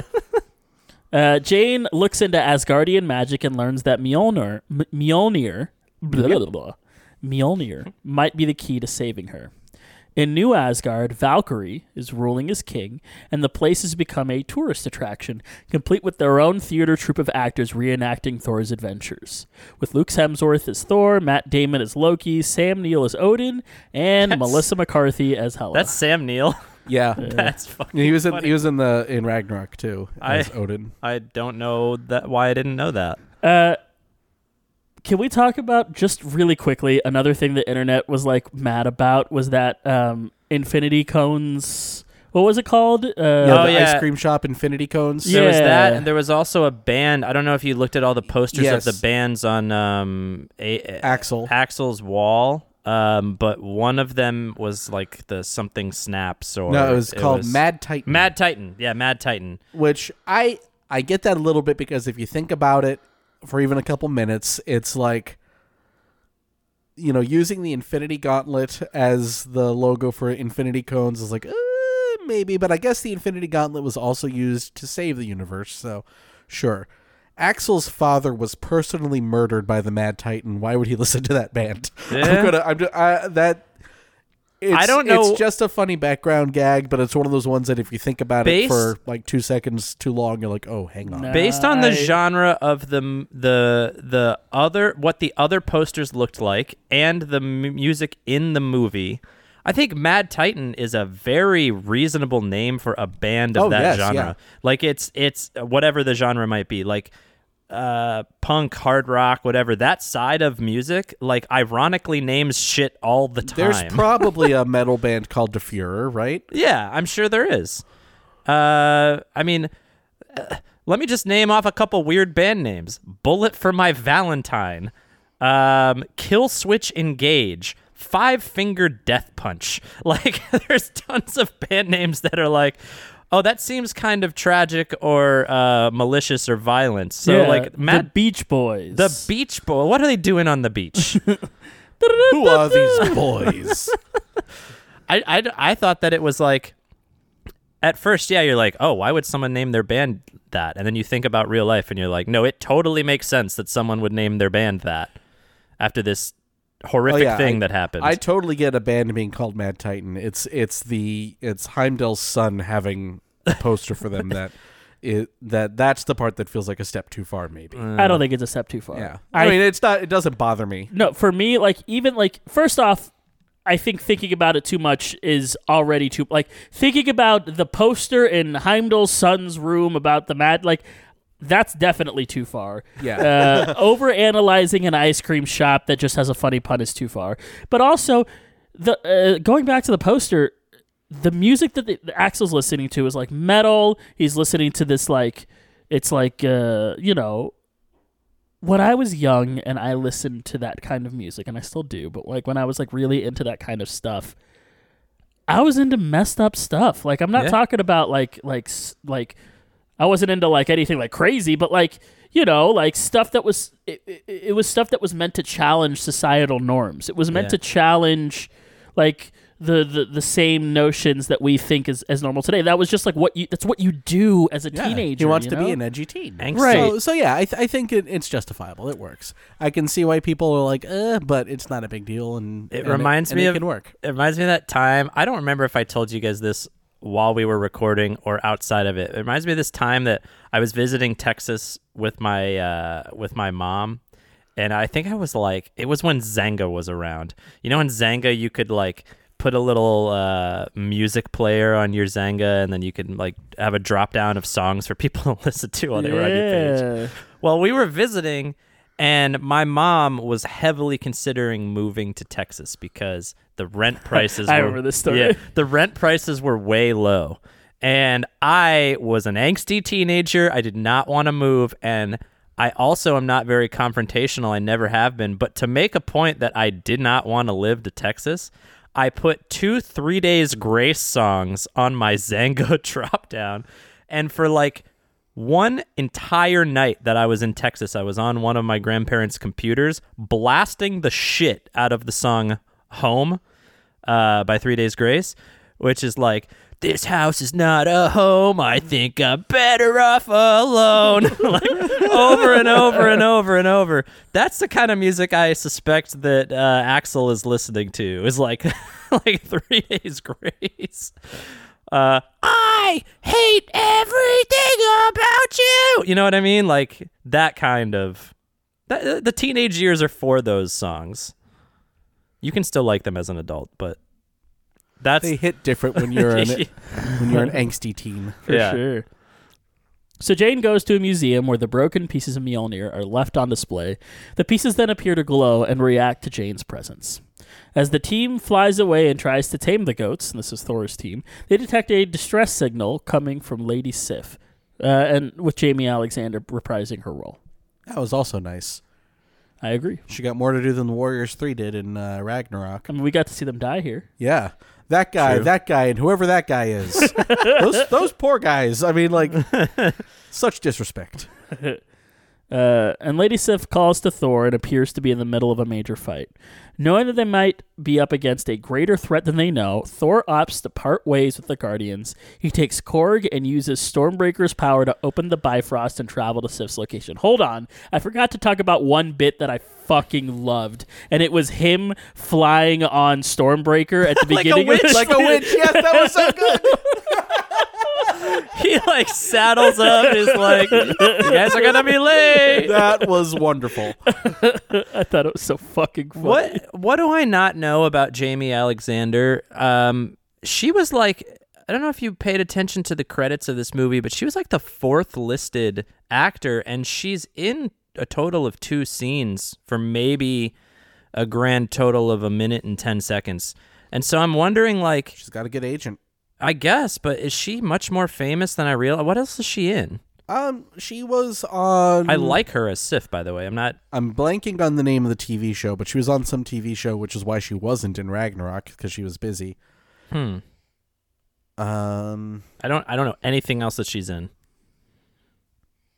But I've stumped most of you. yeah, I, I There are three of us. Yeah, One of them is me, so most of you is two people. I think it's part of it is that she was a returning person from the first couple Thors. Sure. Um, so I guess it might have also had to do with the fact that two of the major characters in this movie had um I know there's a name for it, but they had the like featuring yeah, Natalie Portman or with yeah, the uh, with and the and. Yeah, those, whatever those are Yeah. called. If there's a name for them. Blindspot is the name of the TV show that I could not think of. That's probably her other biggest thing that she's known for. That show ran think- for five years. I don't think I've even heard of that Well, show. it's a blind spot for you. It's fucking got him. she Uh, like uh, was a kind of a memento situation, I think, where she couldn't remember where she came from, but she was covered with tattoos and oh, okay. uh, as a crime drama television series. I'm gonna tell. I'm gonna tell my premise of this grandma that's. wrong. I'm gonna tell my grandma that's why I'm doing it. Oh, why yes. I'm getting all these tattoos. That's exactly what it was. Okay. Blindspot focuses on a mysterious tattooed woman who's found naked inside a travel bag in Times Square by the FBI. She has no recollection of her past or identity. They discover that her tattoos contain clues to crimes they must solve. Wait, that actually sounds really cool. Yeah, it ran, like I said, it ran for five years, 2015 to 2020. Huh. I might check That out. that, ran out. later than I thought it did. Yeah, I might check that out. Thor and Korg come upon an icy land where they find the skeleton of a creature called Falligar. Thor finds Sif wounded with her arm missing, thinking she is ready to die. She tells Thor about Gorr and how he is going after the gods, earning him the name God Butcher.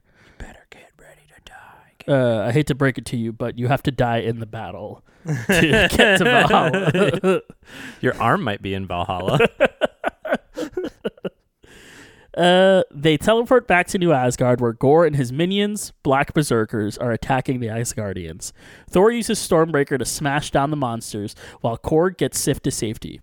In the middle of the battle, Thor is elated to see Mjolnir coming his way until it returns to Jane, who is now wearing armor as the mighty Thor. Thor is astonished to see her there. Uh, we get to see Jane fight with Mjolnir, and Hell yes. the the the separating and returning of Mjolnir into That the is pieces. the coolest. It's so cool. Yeah. oh my god! I'm yes. so glad they did that. That was so fun to watch. I want her to come back just for that. or I guess Thor. Well, spoilers, Chris. I don't think that's gonna happen. Yeah, I, I mean, I guess Odinson ends up with the uh, with Mjolnir at the end of it, so I guess he could use Mjolnir that way. Yeah. But oh man, what a cool idea! Also, did either of you watch the um, the assembled behind the scenes about this No, movie? I never get around to watching those. I really should. Something very cool I learned from that is that the shadow monsters that Gorr creates, those were designed by the child actors. What? They asked the kids, draw a monster, draw something that scares you, and they turned those drawings into those shadow monsters. Dude, that is so cool. Very cool. that that is so cool. Yeah. And they show some comparisons from like the original drawing by the kids and then the actual 3D model that they used. All right, I'm gonna be watching yeah, that you gotta, for sure. you gotta check it out. Oh man, how cool is that to like grow up and be like, hey, want to hear my fun uh, party fact? Let's put on Thor: Love and Thunder. See this giant, weird spider-looking thing? I drew that. Also, that's me in the background there. All right. But I drew that. Korg continues his story with a brief flashback to Thor and Jane's relationship. After their previous adventures, they started a serious relationship, but due to Thor's heroics and Jane's studies in science, they couldn't make the relationship work, so they had to break up. Still, Thor is elated to see Jane once more. Gorr then has his monsters capture the Asgardian children and imprison them far from home. The heroes receive a projected image from Axel, son of Heimdall. With Thor's help, he is able to show Thor that the kids are being kept in the Shadow Realm. with Yugi. Thor resolves. My uh, grandfather's deck has no pathetic cards. Thor resolves to join forces with Jane, Valkyrie, and Korg to round up other gods for help. The team travels to Omnipotent City where all kinds of gods gather. The four disguise themselves and themselves and sit as they watch Zeus make a grand entrance. As Thor cites Zeus as an inspiration, however, Zeus quickly proves to be nothing but a jerk who is interested in orgies and not the well-being of the gods. That's my favorite line that Jeremy wrote in his synopsis. Good job, Jeremy. What a jerk who's only interested in orgies. Classic jerks. There are jerks in orgies. I think. He catches Thor and exposes him, literally We'll circle back rendering to that him later. naked, No, we won't. forcing the other Will we? three to reveal themselves. Uh, That was a pun. oh no! Oh no! That's top tier. Damn! Oh, that's funny. Oh man, I'm gonna be thinking about that. You're I bet you that's are. what you're gonna be thinking about. yeah. After we leave, I hope. yeah. Nope. I'm thinking about it right now. Uh, maybe I'll say a controversial thing here. We want more gore in this movie. There's a few little things that we want. I think personally, we could cut out the entire omnipotent city thing and fit in more gore and fit in more other stuff. Here's what I wrote in my notes. Not sure how I feel about the fight in Omnipotent City. I think the fight is like I think the Valkyrie thing is cool where she like slices everybody and then just like flips her like swings her head back. I think that's all really cool. I think the fight is fine. I don't really understand the point of it all except to get Zeus's lightning bolt. There is an alternate scene where Zeus comes to Earth and gives Thor the lightning bolt. That was filmed. Huh.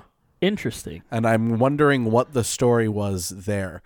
Seems like, they wanted to set up the Hercules. They plot. also Yeah. filmed this whole thing twice, and they had Russell Crowe do a British accent, and they had him do his Greek accent, and they ended up with the Greek version. would Zeus be British? well, Yeah, they I, I, I like the corny Greek accent. I'm, Same. I'm, I'm a fan. same. I'm look. I'm not saying that the scene is bad. Like I think Russell Crowe was actually really fun as Zeus. Yeah. I think the whole thing was kind of fun. But if you're looking at like extra weight that you could have probably trimmed off of this movie, Uh I don't know if I feel the same. I don't think I loved the scene. I think maybe there were parts of it they could have trimmed down on. it's not that I did I didn't dislike the scene. I just don't think like Yeah. as far as like integral to the story to what the story that we were I- telling. I, think it is important because you see that there's this entire city of powerful beings who From like every pantheon. who are Sure, doing nothing. cool. Yeah, who are doing nothing. They have the power to do something about have this. the power. right? They have the ability to to take care of this problem that could get a lot worse, and literally all of them are like, you know what? Nah, he won't make it. He just won't.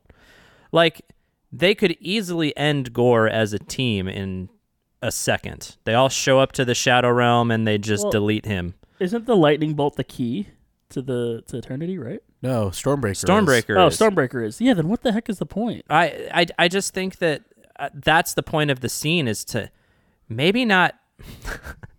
I'm not going full gore is right, right? I'm not Thanos is writing the situation, but it kind of proves from the scene in the beginning of the movie that a lot of the gods are kind of just as shitty as the one that he initially flipped on.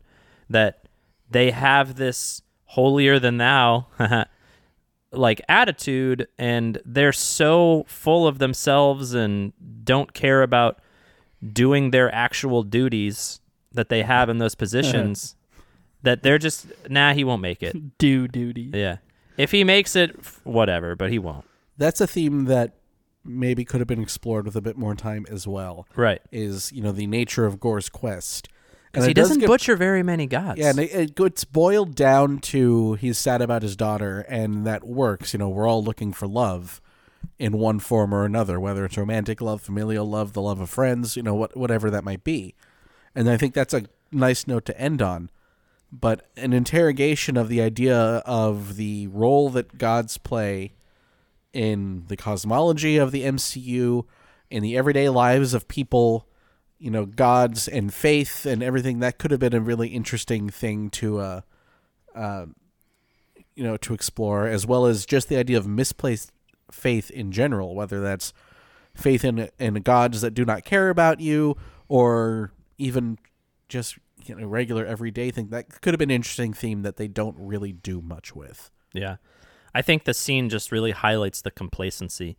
I also do like that fight. I mostly like the fight for the visuals of the soldiers that protect Omnipotent City being made out of what looked to me like sand. Yeah I don't know if it was supposed to be sand or blood that was just gold or like a combination sand blood. I don't know. But uh, I thought they reminded me of, um, I mean, only Eduardo would get this. Um, you know, Azir from League of Legends? Yeah, His yeah, sand yeah. soldiers? That's what they reminded me of, um, which I thought was cool. So Thor tells Zeus and the gods about Gorr and his threat to go after all of them. But while Zeus quietly acknowledges the danger that Gorr possesses, he tells Thor he cannot be bothered to help or even lend them his lightning bolt to help. Zeus also says that Gorr will not reach eternity, which Valkyrie tells Jane is a cosmic being that can grant a wish to anyone that summons it, meaning Gorr will use his wish to kill all the gods at once. Thor and his friends fight against Zeus's guards, but Zeus strikes Korg and shatters his body, but not killing him. Thor retaliates by hurling Zeus's bolt through his chest. Korg summons the goats to bring their ship back to get them out of there. On their way to the Shadow Realm, Thor sees that Stormbreaker is apparently jealous of the attention that Thor has been giving to Jane and Mjolnir, prompting him to reassure the axe that they are still a pair. Aw. Which is interesting because they end up at the end of this not a pair. Right. Stormbreaker is then loves, right? Yeah. It's also interesting because when they were having the big fight in Endgame, and Thor has Mjolnir and Captain America has Stormbreaker, he tosses Mjolnir back to Captain America and says, "No, I get the big one." It was the new shiny at the time. yeah, that's fair. Thor and Jane also talk and appear to rekindle their romantic feelings for one another. The ship the ship then makes it to the Shadow Realm, where everything is stripped of color. And we get a really cool like uh, style change here. A la, you know, uh, Werewolf by Night. Yeah, You right? know? These two things happened pretty close to one another. It's cool. Yeah. I love the visual styling in this movie, except for one scene. Um, but I think this movie. I was talking about Demon Slayer. I don't think I w- we were recording earlier when I said this. I was talking about the the anime Demon Slayer and how there's like, uh, there's different art styles going on at the same time in Demon Slayer, and it still works. It makes it prettier, in my opinion. And I think visually, this movie, for the most part, does a really, really good job of that. There are a ton of instances of different animation and different art styles going on in the movie. Um, that's that don't look like they would work, but they do work. Like when they go to Omnipotent, Omnipotent City and they see the dumpling god, he is very kawaii. He is not. He is like a drawing, but somehow it still works. Yeah. Um, in the very beginning of the movie, uh, well, not the very beginning, but they fight those like birdmen in. They look like Muppets. They look like Power Rangers villains. Yeah, they they're- were they were actual costumes and puppets, by the way. yeah, like Um, so I love that. they straight up look like they're fighting animal like uh like he's just not on the drums he's manning a machine gun instead they get to the shadow realm and it is you know all black and white except for like when Mjolnir is glowing as a light source there's like a small radius Yeah. around Mjolnir where there's some color the weapons are color and give off a little bit of light, and then Gorr's eyes are color. Yeah. too. I think that's a really good touch. I, I think that's really pretty. Um, specifically, the there are scenes. So when we meet the Black Berserkers in Asgard, they look more like they're matching the visual style of Asgard at night, which is cool. But when we see them on this moon, uh, they look like they straight up came out of like a 1930s horror movie where they're moving kind of sporadically, like maybe stop motion is going on. Um, I think that's really pretty and cool, and it reminds me of a thing I'm going to recommend later that I won't spoil now. So I really, really like the visual style there. My only nitpick visually with this movie obviously there's a ton of cool like spacey backgrounds like the space dolphins and all the cool nebula stuff going on in the background not the character the the thing um and you know they're on the bifrost a lot that's always fun to look at the very very first scene in the oasis something about the way that they've animated the first god that Gorr kills looks really off to me. Um, that is a super nitpick and it's not even worth remembering but something about the way that he like stands up and grabs Gorr by the throat and the animation of him doing that looks like they just didn't spend very much time on that guy and that guy could have very well just been a big man. So i'm not sure why they needed to animate him but if you go back and rewatch that it very much is animated and it, i'm not really sure why. The flower people are cool. The like Yeah. flower beings that they interact with there are cool and the other uh, like the masked denizens of that oasis they're all cool but the god itself is other than that one specific nitpick everything else about this movie is really pretty. And i especially like this mostly black and white sometimes not section i think it's really really well done it's fun to look at I agree. I mean, yeah, I agree. I think it's really cool. Yeah, it's a good looking movie. I agree. Jane hurls Stormbreaker into space because she learns that Gorr will use the Bifrost to find eternity. Gorr finds them and battles Thor, Jane, and Valkyrie, with Gorr wounding Valkyrie in the process. Gorr threatens to kill both Jane and Valkyrie unless Thor summons Stormbreaker, leaving him no choice but to do so. Thor grabs the axe and opens the Bifrost, attempting to escape with Jane and Valkyrie, but Gorr catches Stormbreaker just as they are teleported. Jane is left without her armor and has gotten weaker and more sickly. A thing I meant to add in there. Sorry, real quick. Let me go back. Thor can obviously summon his weapons by just, you know, a- asking them to show up. I love that Gorr can do the same thing with the Necrosword, and I love the way that that the Necrosword shows up. It just kind Yeah. of reverse like melts out of the floor. It just like I'm a shadow and now I'm not a shadow. Like it just gets summoned out of things. And I think that's super cool. I think it's also cool they kind of draw a parallel between how Gorr's life changes when he is chosen by the Necrosword and how Jane's life changes when she's chosen by Mjolnir. And and I think that is an interesting parallel. Uh, can we talk about the Necro Sword since we're talking about it really quick? Let's. Uh, so the Necro Sword, we've talked about it before because we talked about it on the, I think the Venom episode. Yeah. Um, but the Necro Sword is a That is sword. the very same, yes? uh, yeah. So it's like a, it's like a combination of, It's the first symbiote in the comics, I Right. believe.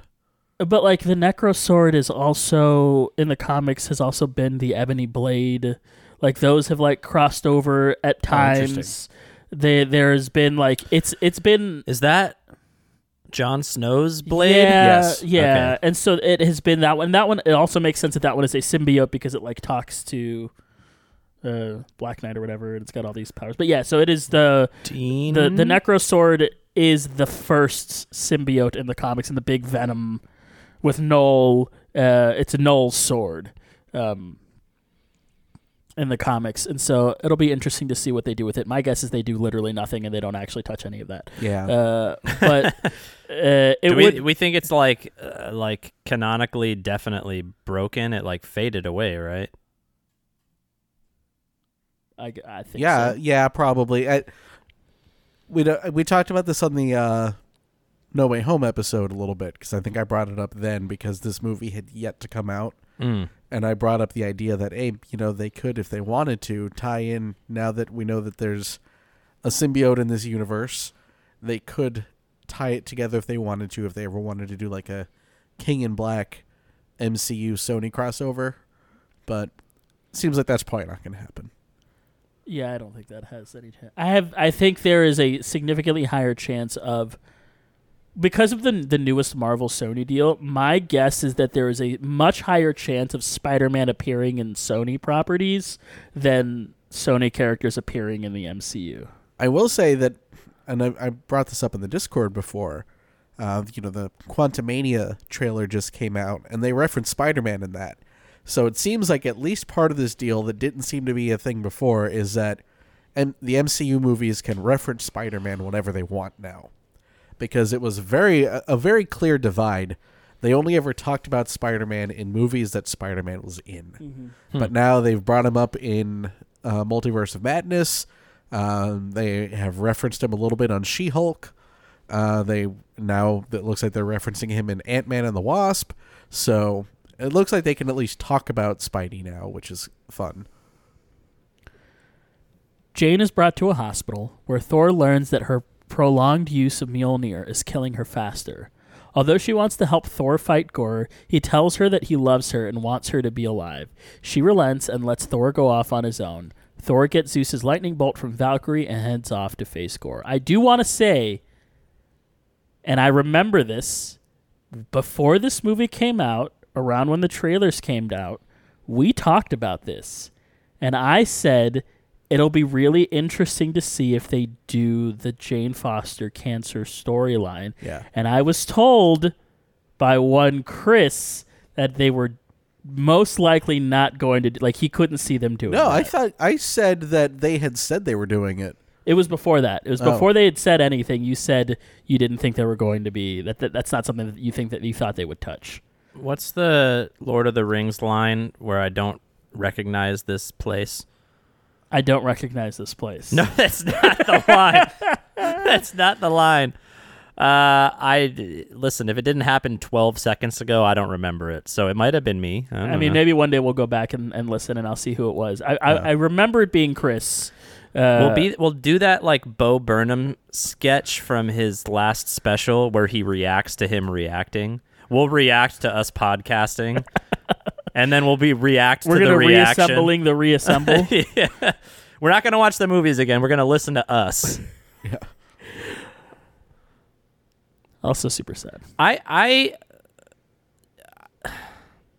I don't know if I'm surprised that they did it, but it feels like having never read a Mighty Thor comic, uh, just keep that in mind. It feels like maybe it wouldn't make sense if they didn't, right? Because that's kind of like the crux of her character. That's why she Well, gets the Mighty Thor powers. Well, not necessarily, Yeah. because in the comics it works different. It, Thor, I mean, think about the inception of Thor. It didn't used to be that Thor was a person. It was he, whoever is worthy, will Has the have powers has the of. power of Thor. It was a different person that picked up the hammer and became Thor.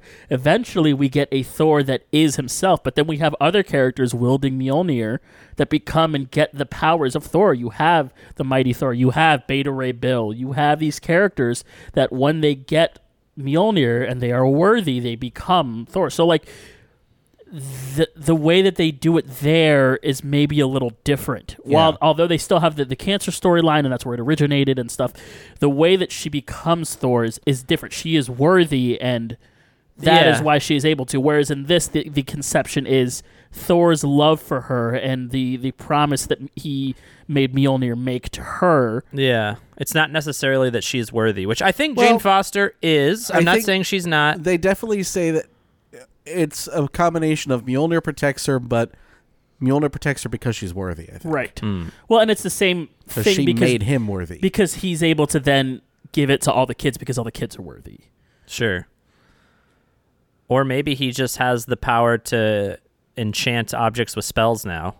Because that's all that was, right? It was just a normal hammer until Odin spoke into it that whoever wields it has the power of Thor. well, it was an enchanted hammer, but it didn't have that particular enchantment on it. Yet. okay. Yeah, yeah. It was a magic hammer, but it became enchanted when Odin enchanted it, and that enchantment of worthiness remains. It's just that Thor has recently started specking into a wizard class, mm-hmm. and now he can mm-hmm. enchant mm-hmm. things. Solid. Was that the right class? Yeah. Did I say that correctly? Yeah. Well, uh, Thor is high. He- He started to put points in wisdom, but he still has zero in intelligence. Oh, okay. he, he started maxed out out- charisma a long time ago. There you yeah. go. Charisma and and strength. strength. Yeah. Good character. Although sheet. Jane, oh, uh, one oh, more thing ahead. I want to say about this scene, just a nice touch, is Thor acknowledging that it is Jane's choice ultimately, but he's like, but I would regret if I didn't say what I think here, but it's your choice. It's like, okay, Thor's a good guy. I agree. Uh, although Jane wants to help Thor fight Gorr, he tells her that he loves her and wants her to still be alive. She relents and lets Thor go off on his own. Thor gets Zeus's lightning bolt from Valkyrie and heads off to face Gorr. Gorr brings the children to Eternity, where he places Stormbreaker down to begin the process. Thor arrives and battles Gorr with all his might, but Gorr begins to overpower him. Yes, Peach? That's another thing I forgot to mention. The visual.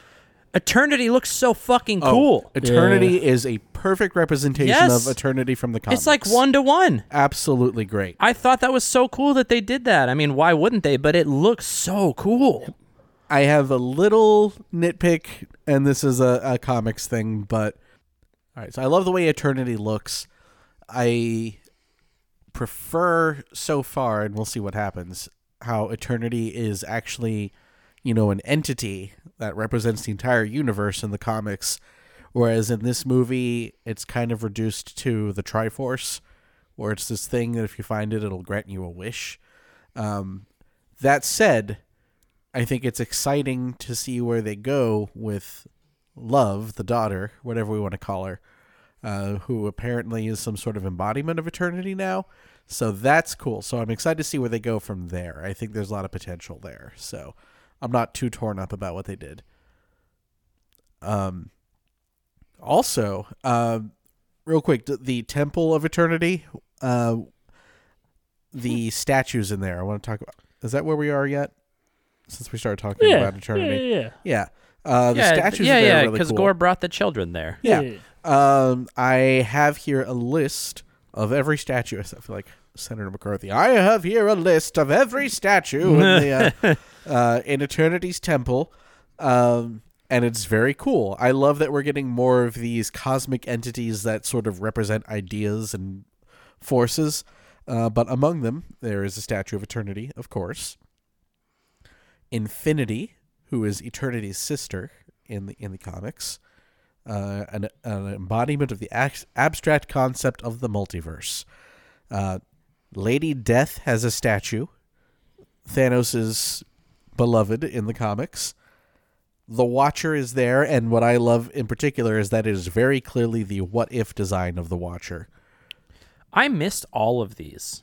The only one I saw is the celestial head statue that Thor catches. Yeah, there's a Celestial, and I'll get to whichever one that one was. Um, the Living Tribunal has a statue there. We keep I getting saw that Living one. Tribunal statues uh, and stuff. There's a statue in of him in Multiverse of Madness. There's a statue of him in Loki. Uh, Eon, who is uh, uh, one of Eternity's children, uh, created the con in the comics created the quantum bands used by the original Captain Marvel. Hmm. Uh, so we'll see if that has something to do with the Marvels, since they seem to be kind of borrowing a little bit of the concept of that with uh, Kamala's bangle. The one above all, who is basically capital G God in the Marvel comics, also has a statue in there. So yeah, so that's really cool that they're bringing in all these weird cosmic things there, even just as references. I need to go look at that scene again because you said a lot of things and I knew none of them. Not even just I didn't know those characters' names. I don't recall a statue of anybody in that scene because I think I was just paying attention to other stuff. I remember watching the movie in theaters and saying, "Oh, I bet, I bet as soon as I go home, I'm going to find someone who's made a list of all of them." Because the only one that I recognized offhand was the Watcher, Sure. and there, there he is. Oh yeah, that is very what if It is Watcher. absolutely yeah. the what if version of the Watcher, which I think is cool. Huh. So Jane senses that Gorr is overpowering Thor and wheels Mjolnir one more time and takes the fight to him, pummeling Gorr and helping Thor free, Stro- free Stormbreaker. Thor also grants the children temporary powers to use their own weapons to fight the Black Berserkers, which was just so fun. That's my favorite scene Yeah. Of the movie. I That scene think. is so good. Suddenly, they all have like extreme martial arts training. They're doing like flip kicks Yeah. and these like gigantic superhero heroic leaps. And the the one dressed as a fairy is using like a magic wand to cut the shadow monster in half. Yeah. The laser bunny eyes girl. I love that you know they're not all Asgardians, but Thor's like, today you are. Today we are space Vikings. Yeah. and the fact that it's all happening while November Rain by Guns N' Roses is playing in the background, it's so good. There's a lot of Guns N' Roses, specifically Guns N' Yeah. Roses, in this soundtrack. Yep. Which is funny because they mention them by name in a scene earlier. Take me down to Omnipotent City. With their combined forces, Thor and Jane destroy the Necrosword. However, the gate to eternity has been opened. Where the grass is green and the gods are shitty. there we go. Before Gorr can make his wish, Thor tells him that he doesn't want revenge, but rather love. Thor chooses love instead of fighting Gorr since he would rather spend his final moments with Jane, who is dying. Gorr is faced with the realization that he is dying due to his prolonged corruption from the Necrosword, and he uses his wish to see his daughter one last time. Thor stays by Jane's side, reaffirming their love for one another and sharing one last kiss as her body disintegrates. Gorr spends one final moment with his daughter and asks Thor to take care of her before he dies. See, this is another reason that I wish we had more Gorr. Because while I think we do learn enough about him to say he cares about his daughter, he's doing he's on this little pilgrimage uh because of that catalyst, right? Like he he loved his daughter and felt like the gods betrayed him and her. I don't know that I necessarily fully believe that a small little pep talk from Thor while standing in front of eternity would have convinced Gorr to completely change his mind. Do you think it would have been more evocative if the opening scene was instead in the middle of the movie? If that scene, if we don't find out about what happened with Gorr until Just later because you got there late doesn't mean we need to change the order of everything. no, no, no, no. What I'm saying is like because the the the most e- evocative part of Gorr happens at the very beginning, right? That part where we're like Yeah. his relationship with his daughter and all that stuff, and then we don't really get any of that until the very end. Would it have been more effective if that would have been a little closer to that, and we would have been we would have remembered that a little more instead of at the very beginning of the movie? I think seeing if we had just seen more Gorr, start with that, then we see him like how lost he is to the Necrosword and this crusade he has against the gods, and more opportunities to spend time with Gorr in the movie are more opportunities to remind us why he's doing what he's doing. Because like, I think again that scene where he's with the kids like really reinforces his, his motivation again. So I think that would have been okay if we had just gotten more reminders that yes, he's he's become the God Butcher, he's corrupted by the Necrosword, but reinforcing that the whole reason he's doing this is because of you know grief for his daughter. I I think for me to have a more believable final moment where he is convinced by this tiny little Thor speech, I think we need to see that struggle because he very immediately, like literally the beginning of the movie, goes from uh uh like devout to this god uh man just trying to do his best to I'm immediately succumbing to the sword and I'm now a murderer and I'm going to murder everybody. And I feel like he needs to struggle with that a little bit because I think while he it feels like he has a pretty good reason for doing what he's doing. I think also a guy that before that moment was a devout follower of this god would probably also feel bad for what he's doing. Yeah. I don't think he would immediately go from zero to a hundred bloodlust style. I feel like he would be like, you know what, this is kind of fucked up, but the sword is corrupting me. It's a struggle. I And it doesn't seem like a struggle. I think part of the weakness of it is maybe that we don't get enough of the idea that the sword itself is a corrupting force and is a sentient force because clearly, you know, it speaks to him. And I think that if we'd gotten more of that, more of these like actual the sword, I don't necessarily want to say like as a full character, but as like the voice in the back of his mind getting him to do these things, then maybe Thor's speech combined with us having a better understanding of Gorr, combined with having the sword, you know, as as a being, and then the destruction of the sword maybe is the not first there. step towards, Yeah. you know, now that voice in his head is gone and Thor is able to appeal directly to Gorr and not just the God Butcher. Sure. So Korg ends his story by saying that Jane's sacrifice made her a hero and Asgardian legend. Valkyrie went back to ruling New Asgard, using Sif's help to train the children in self defense. Korg got his body back and found a male partner from his species named Dwayne. Dwayne the Rock. Thor is now raising Gorr's daughter as his own, calling her love, and she is shown to be just as tough as he is. They go outside their home to face an incoming threat together, with Korg saying they are known as Love and Thunder. Pan flaps. you love pen flaps. Mid credit scene, Zeus is revealed to still be alive and he is plotting revenge against Thor. He turns his task over to his son, Hercules, That guy from Ted Lasso. r- played by Roy Kent.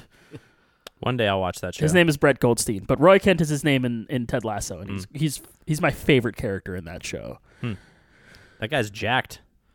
He is, and he's I don't think he's like that in Ted Lasso, but he is jacked in that scene. Is he? And he's just covered up well, like Maybe. the good place he just- he seems really or like skinny. like like Ted Cheaty Lasso. is like he dresses like a nerd, and then one episode of season three he has his shirt off, and they're like, "What the fuck?" Apparently, he's in Quantumania, by the way. Yeah, way. speaking of Cheaty, Hell he, yeah. he has a secret role in Quantumania. No one has said what the role is. I'm Oh. fingers crossed. Reed Richards. He's still my. He's Bro, he would be an Oh. incredible Reed Oh, Richards. that Yes. would be so. yeah. If we're not getting Krasinski, he's he's my first choice Yeah, for Reed. I agree. bro, let's go. Just the whole cast, actually. Just- Yeah. They are the Fantastic Four. yeah. If it's them, Bro, wouldn't that be so good? it would be so good. Who's We- who? You would have to replace Jameela Al Jamil because uh no, I won't. all right. Human Torch could be a girl. Jameela Al Jamil will be uh Oh the right, so thing. she's oh right, she's She'd be the in thing. MCU. because Jason would be uh the human torch. Oh yeah, Yeah. and, and Kristen Bell would obviously be Sue Storm. Okay, Yeah. perfect. And, You can also uh, sub and in Ted Janet. Danson as Doctor Doom. Who's Janet? Ooh, oh, I want her in the MCU too. Yeah, same.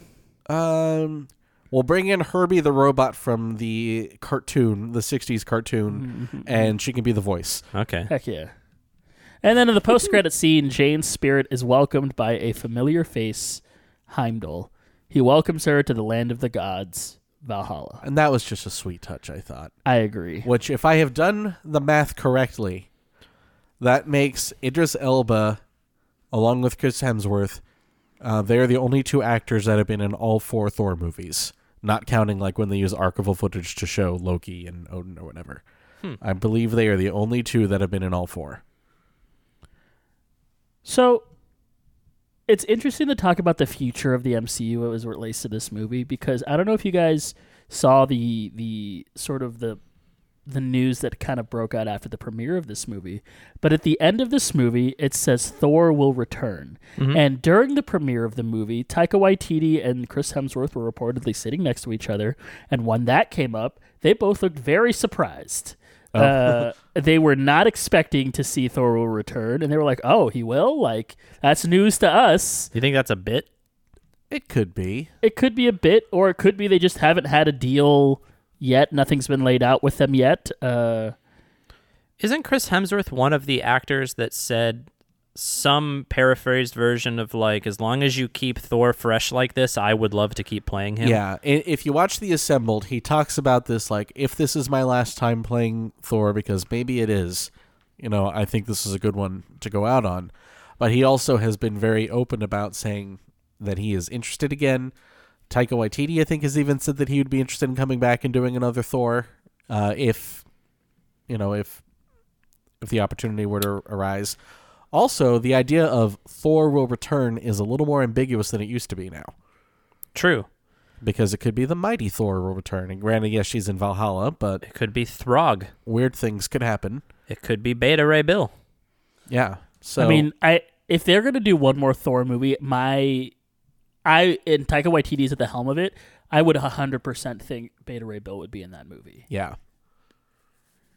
Maybe Yeah. not as like a central figure, but like make a cameo something. I think Beta Ray Bill would show up. Yeah. I I would be shocked though if they don't get him back for either slash both of Kang Dynasty and Secret Wars. Yeah, I agree. And I mean, Secret Wars in the comics had a whole police force of different versions of Thor. Mm. Yes, it did. The it had the- Corps. Yes. So Thor Corps. I like that. I'm really interested to see what direction they go with Secret Wars. Because the Secret Wars in the comics are all about how like Doctor Doom creates a parallel like a, a he like recreates the universe Yeah. in a that's where you get God Emperor Doom because he- he's he becomes the god of the universe. Yeah. And uh a- and then you have like a few people who remember what the old universe was like and Spider-Man being one of them I remember the good old and they days. basically try to like put the universe back to what's supposed to be. It's where you had the combining. It's Miles Morales. It's not Peter Yeah. Parker, and it's where you had the combining of the ultimate and the uh, Yeah, because there'd been a series of incursions. right the incursions, and then it uh, eventually had all of Oh. the universes colliding. Is that a more recent thing then? Because that Yeah, was Secret Wars was uh 2015. because that Yeah. must be what was happening in the middle of that Kamala Khan run. Yes, Where Captain Marvel was Yeah. like, "Hey, uh, actually, probably all of this city is going to be destroyed. So just do your best." Yeah. yeah, and then when it came cuz it came back and it's not a full reboot. Marvel has never done a full continuity reboot. And a lot of the stories just continued on the way they had been before Yeah. because the universe is rebuilt in such a way that yeah, everything's the same with a few minor differences like oh, Miles Morales lives here now. Yeah.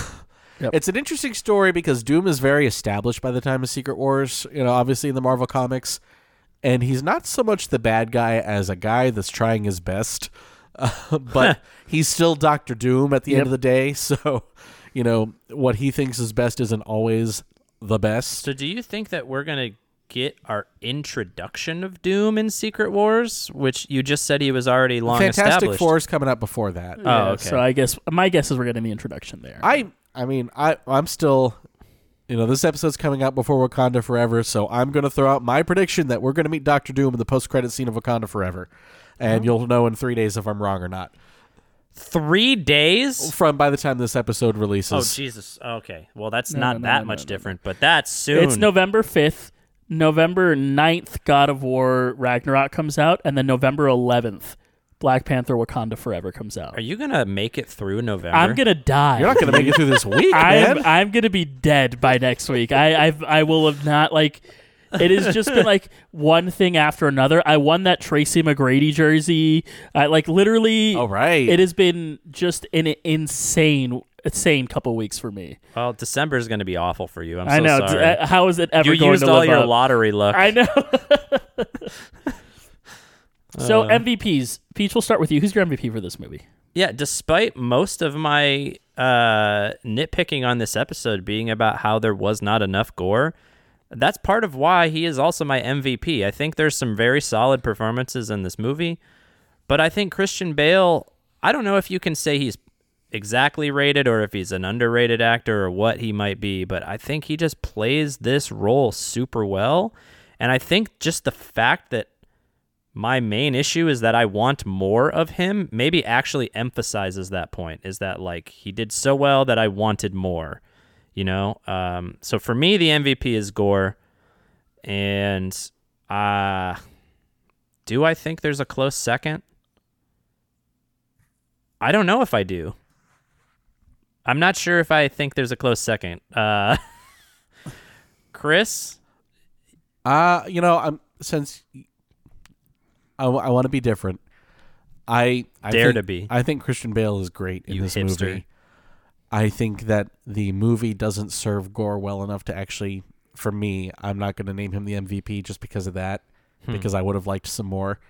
Hmm. more Gorr. Thankfully, they didn't woefully misuse him the way they did Christopher Eccleston in Dark World. Yeah. you know, but still, it, I feel like there is a little bit too much left on the table that Gorr could have been, you know, the gr- one of the greatest villains that we've gotten in Marvel already. I mean, he's still what he does with what he has is fantastic. So, you know, props to him.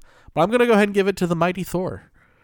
Yeah, because I think first of all, I never expected Natalie Portman to ever come back. So I think it's really great that she did, and they gave her an interesting storyline. Uh, the montage, we didn't really talk too much about this, but the the montage set to uh, our last summer, uh, the ABBA song, where Korg is like, "Here's here's what the relationship was like," did more to sell me on their relationship than the first two Thor movies put together. I Yeah? believed it, and this is the most I have ever believed the Thor and Jane relationship. And I think you know she got to play comedy, she got to play tragedy, and she got to play superhero for the first time, and I just really liked that a lot. So uh, yeah, I'm giving it to the Mighty Thor. Eat If she- my hammer. yeah. I saw, by the way, someone unironically point that out as an example of how bad Marvel writing has gotten. That's the whole point of that line, is that she's coming up with bad catchphrases. Come on. I think that that particular sequence isn't my favorite, and I unfortunately think it has less to do with the writing and more to do with Natalie Portman in a role that she is not very comfortable normally in. I don't think she does comedy like that.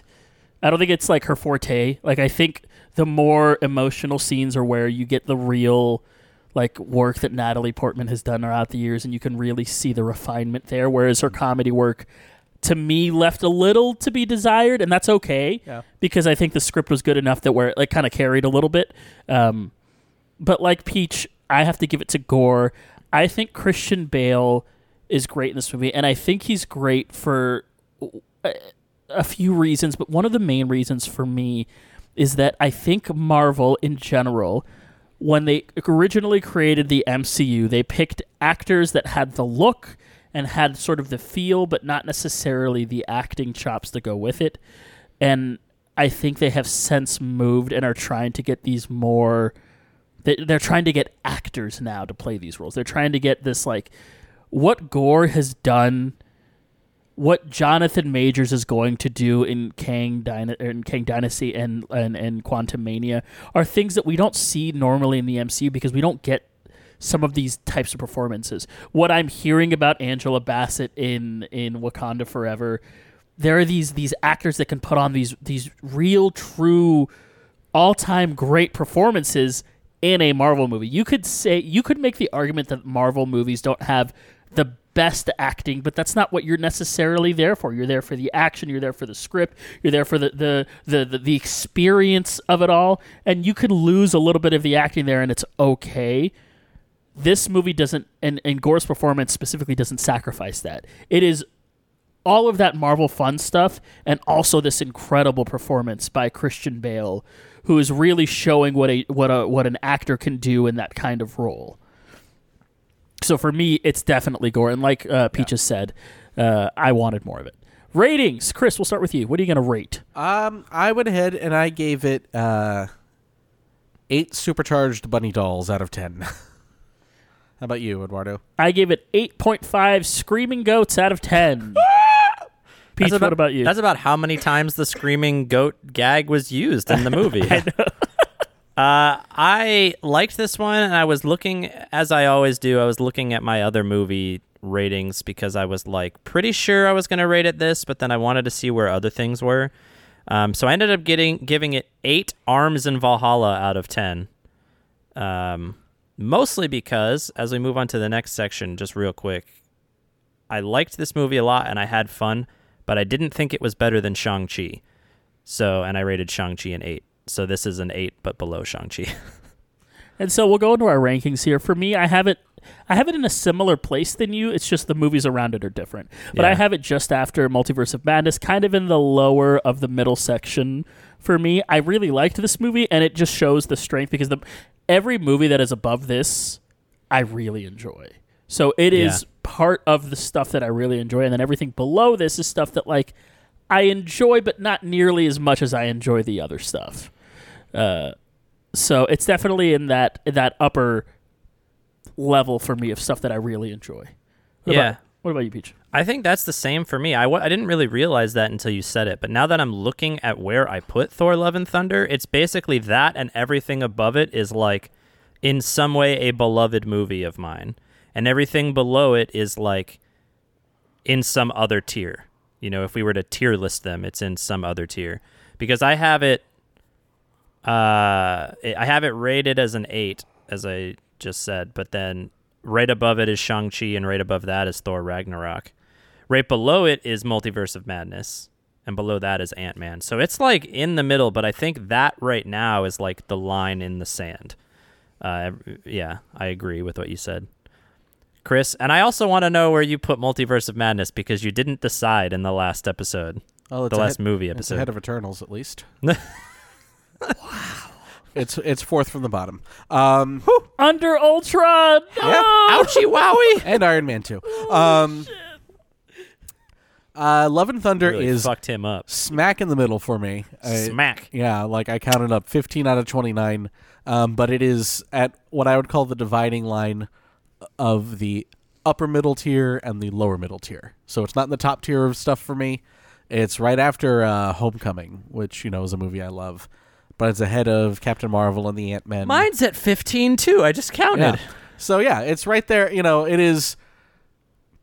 There have been an- 29 uh, Marvel It movies. is. Yeah, if there's a middle tier that's broken into upper middle and lower middle, it's right at the dividing line of the upper middle and lower middle, but in the upper part of that.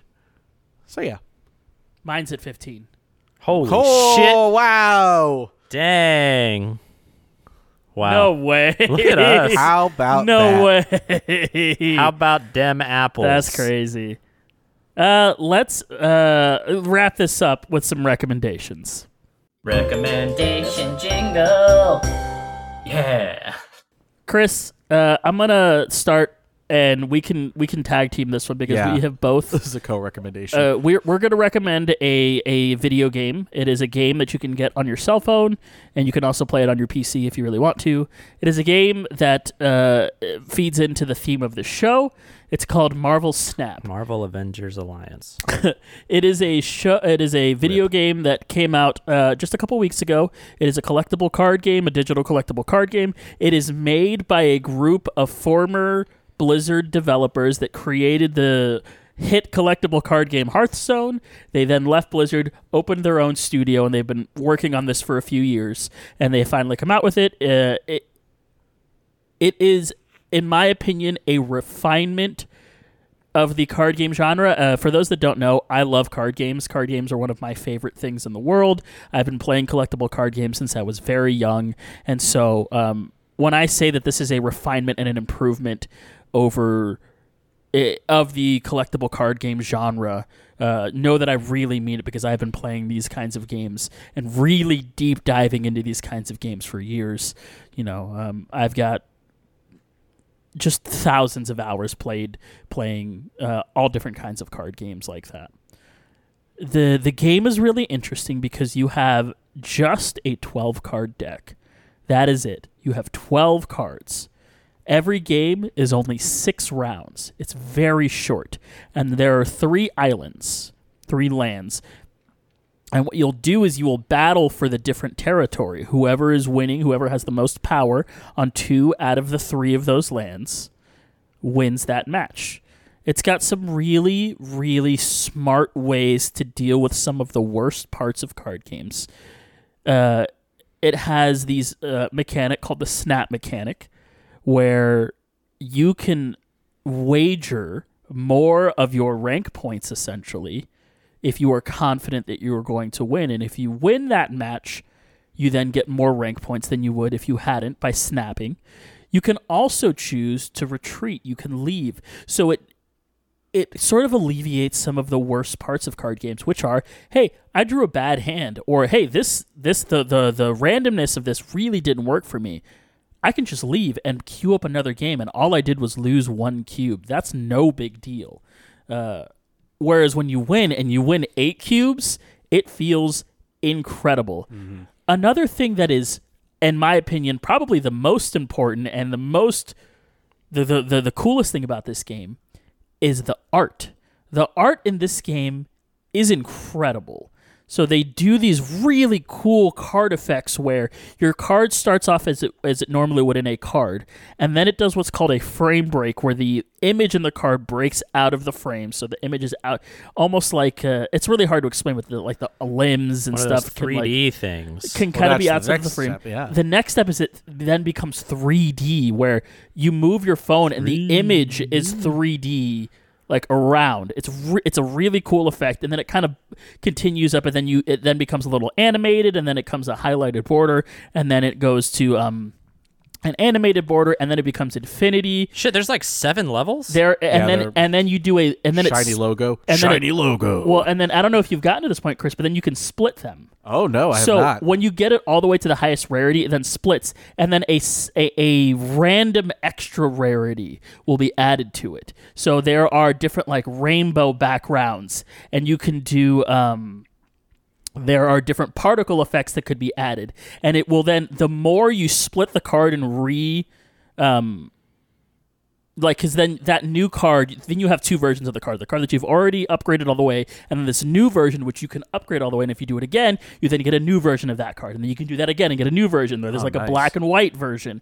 And you can keep doing that to get all these different kinds of versions of that different rarity. And then they have all of these different variants of the cards that all have all different kinds of artworks. One from uh, artists that they have then gotten to do art exclusively for the game and also they have pulled different art from different comic runs for the game like they have an entire luchador series of different heroes as luchadors and there's a venom with like a championship belt one that i want so bad That's cool. um, but yeah, it's very, very cool.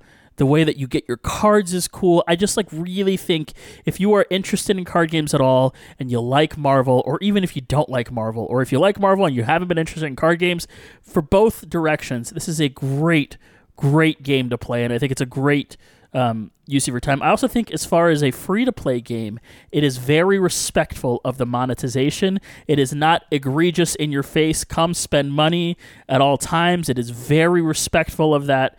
And I, I think, as far as card games go, this is the one that you should be playing. Yeah, I don't have too much to add. It's simple to play. Uh, the decks themselves are small, right? What is it, like 12 cards in a deck? Yeah. Yeah. So you don't have to think too hard, but a lot of the cards have different abilities that go together well. I've built like seven decks so far, I think, and the one that I've been using lately is focused on cards that accrue power over time for various reasons. Um, and they every week I think they switch out like the featured locations, and every location has a different feature. Um, but it's very simple to pick up and play. Um, definitely worth at least checking it out. I I've really enjoyed it so far, and the the games themselves are short enough that you can. I think the longest a game might run is maybe five minutes, so it's not like an intense, you know, thing you have to put a lot of thought in. Just six turns, and the cost for retreating is not terrible. So What you guys said about deck building is like one of my main cruxes for doing. Like I played a little bit of Magic: The Gathering Arena, but I had to look up pr- like decks that other people built because I don't have the brain to put a deck together. So the the fact that it's only 12 cards makes it seem more manageable for a small brain like me. Yeah, no, it re- Absolutely. it really is, and you can decide. You know, I that you can have like one card that you want to build your uh, deck around. Like, let's say Odin. What his power is is that he activates any card that has an on reveal ability. If you play him in a location, any card that has an on reveal ability, they will do that again. Oh, cool. Then there's Onslaught, who will uh, double the effect of any ongoing ability card at that location. I've seen people who are getting like 4,000 points in one location because they play. Uh, one of the locations was Onslaught Citadel, which doubles ongoing effects. So you double the double. So, yeah, so they would play Iron Man, who doubles the score at your location, and then they'd play Onslaught. So you end up like it's like two to the eighth power of or something crazy like that that they're doing to their score. and then you play Odin there and someone with an ongoing effect. Well, Odin doesn't do anything to ongoing. So there's on reveal oh. effects, there's ongoing effects, and then there are just effects. Like uh, Angela of Asgard. You play her card, and it's if you play another card at that location, you add plus two to her power. Oh, sure. Um, so that one is neither ongoing or on reveal. So she's not affected by Onslaught or Odin. But it's still a way that you can you play her first and then you just keep adding cards and her power keeps going up. Yeah. Wolfsbane is the opposite. Wolfsbane gets plus two for every card that is already there when you play it. Uh, the game's really good. So if you have Yeah. had any inclina- inclination, or if you're just hearing about it now, Huge recommend for us. It's a lot of fun. Do you have another thing? You, are No. you okay? You just I'm just tag teaming. piggyback on that. Okay, yeah, I am also going to recommend a video game. I think Eduardo keyed into what I was going to recommend when I sort of mentioned it earlier. But if you didn't, my recommendation is the game Limbo. I thought you were gonna say League of Legends. Oh, oh, okay. I see. No, but what if if you if like me, you really liked the visual style of this movie, particularly the shadow the shadow baddies, the Black Berserkers. Um, those really really reminded me of the game Limbo. Um, it's on Steam. I'm sure it's on other platforms. It's, an- on Switch yeah, as well. I've played it there. it's an indie game, so it's probably really cheap, but it is worth it is worth whatever price it's at. I'm sure.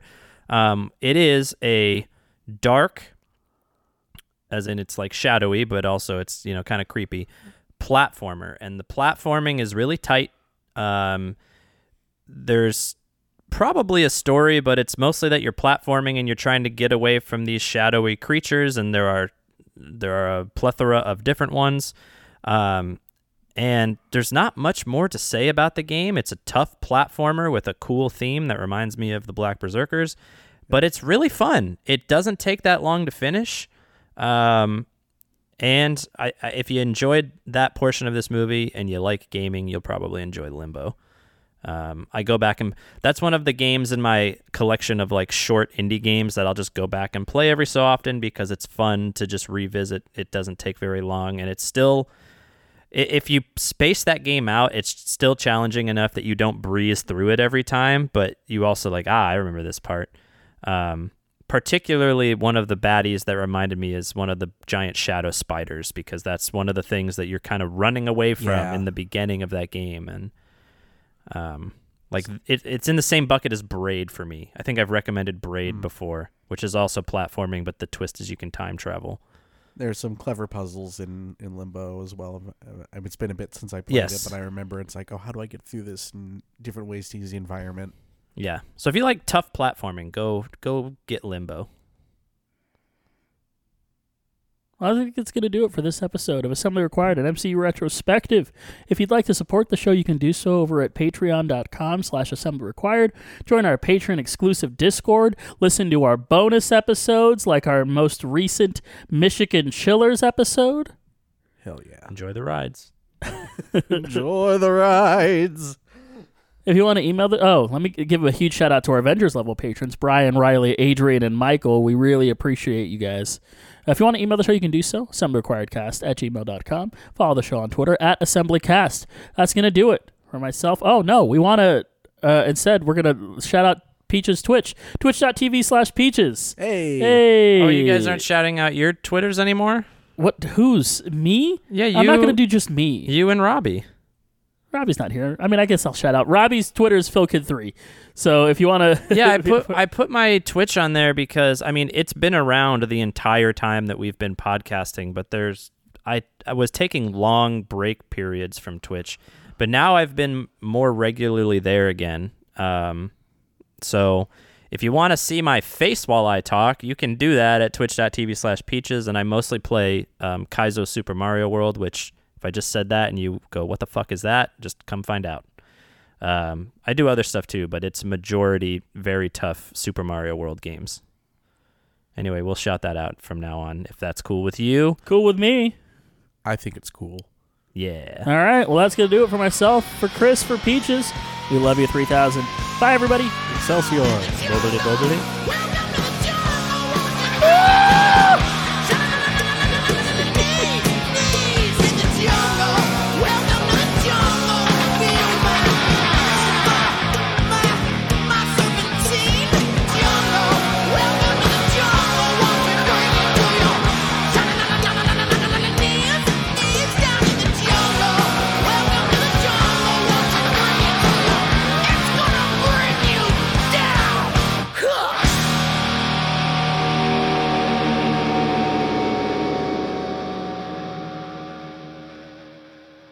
I had a list of Halloween puns for every Monday. My my small team does like a scrum where we just tell each other what we're doing for the week, or more likely what we did previously in the week, and uh, well, the previous week.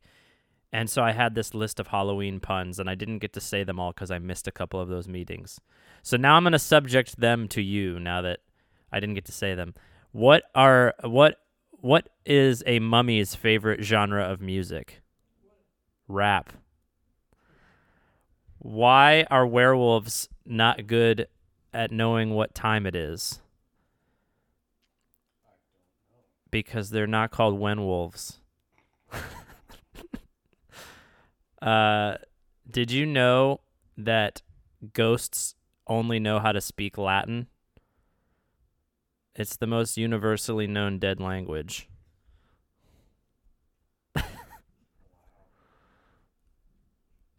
Why do I remember these?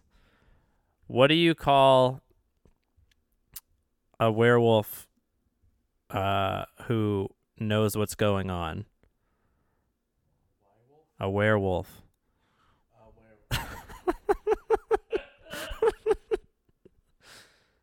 um. Oh, I had a skeleton one. The fuck was the skeleton one? Oh, where do skeletons like to go to have a good time? It doesn't matter as long as it's a hip joint.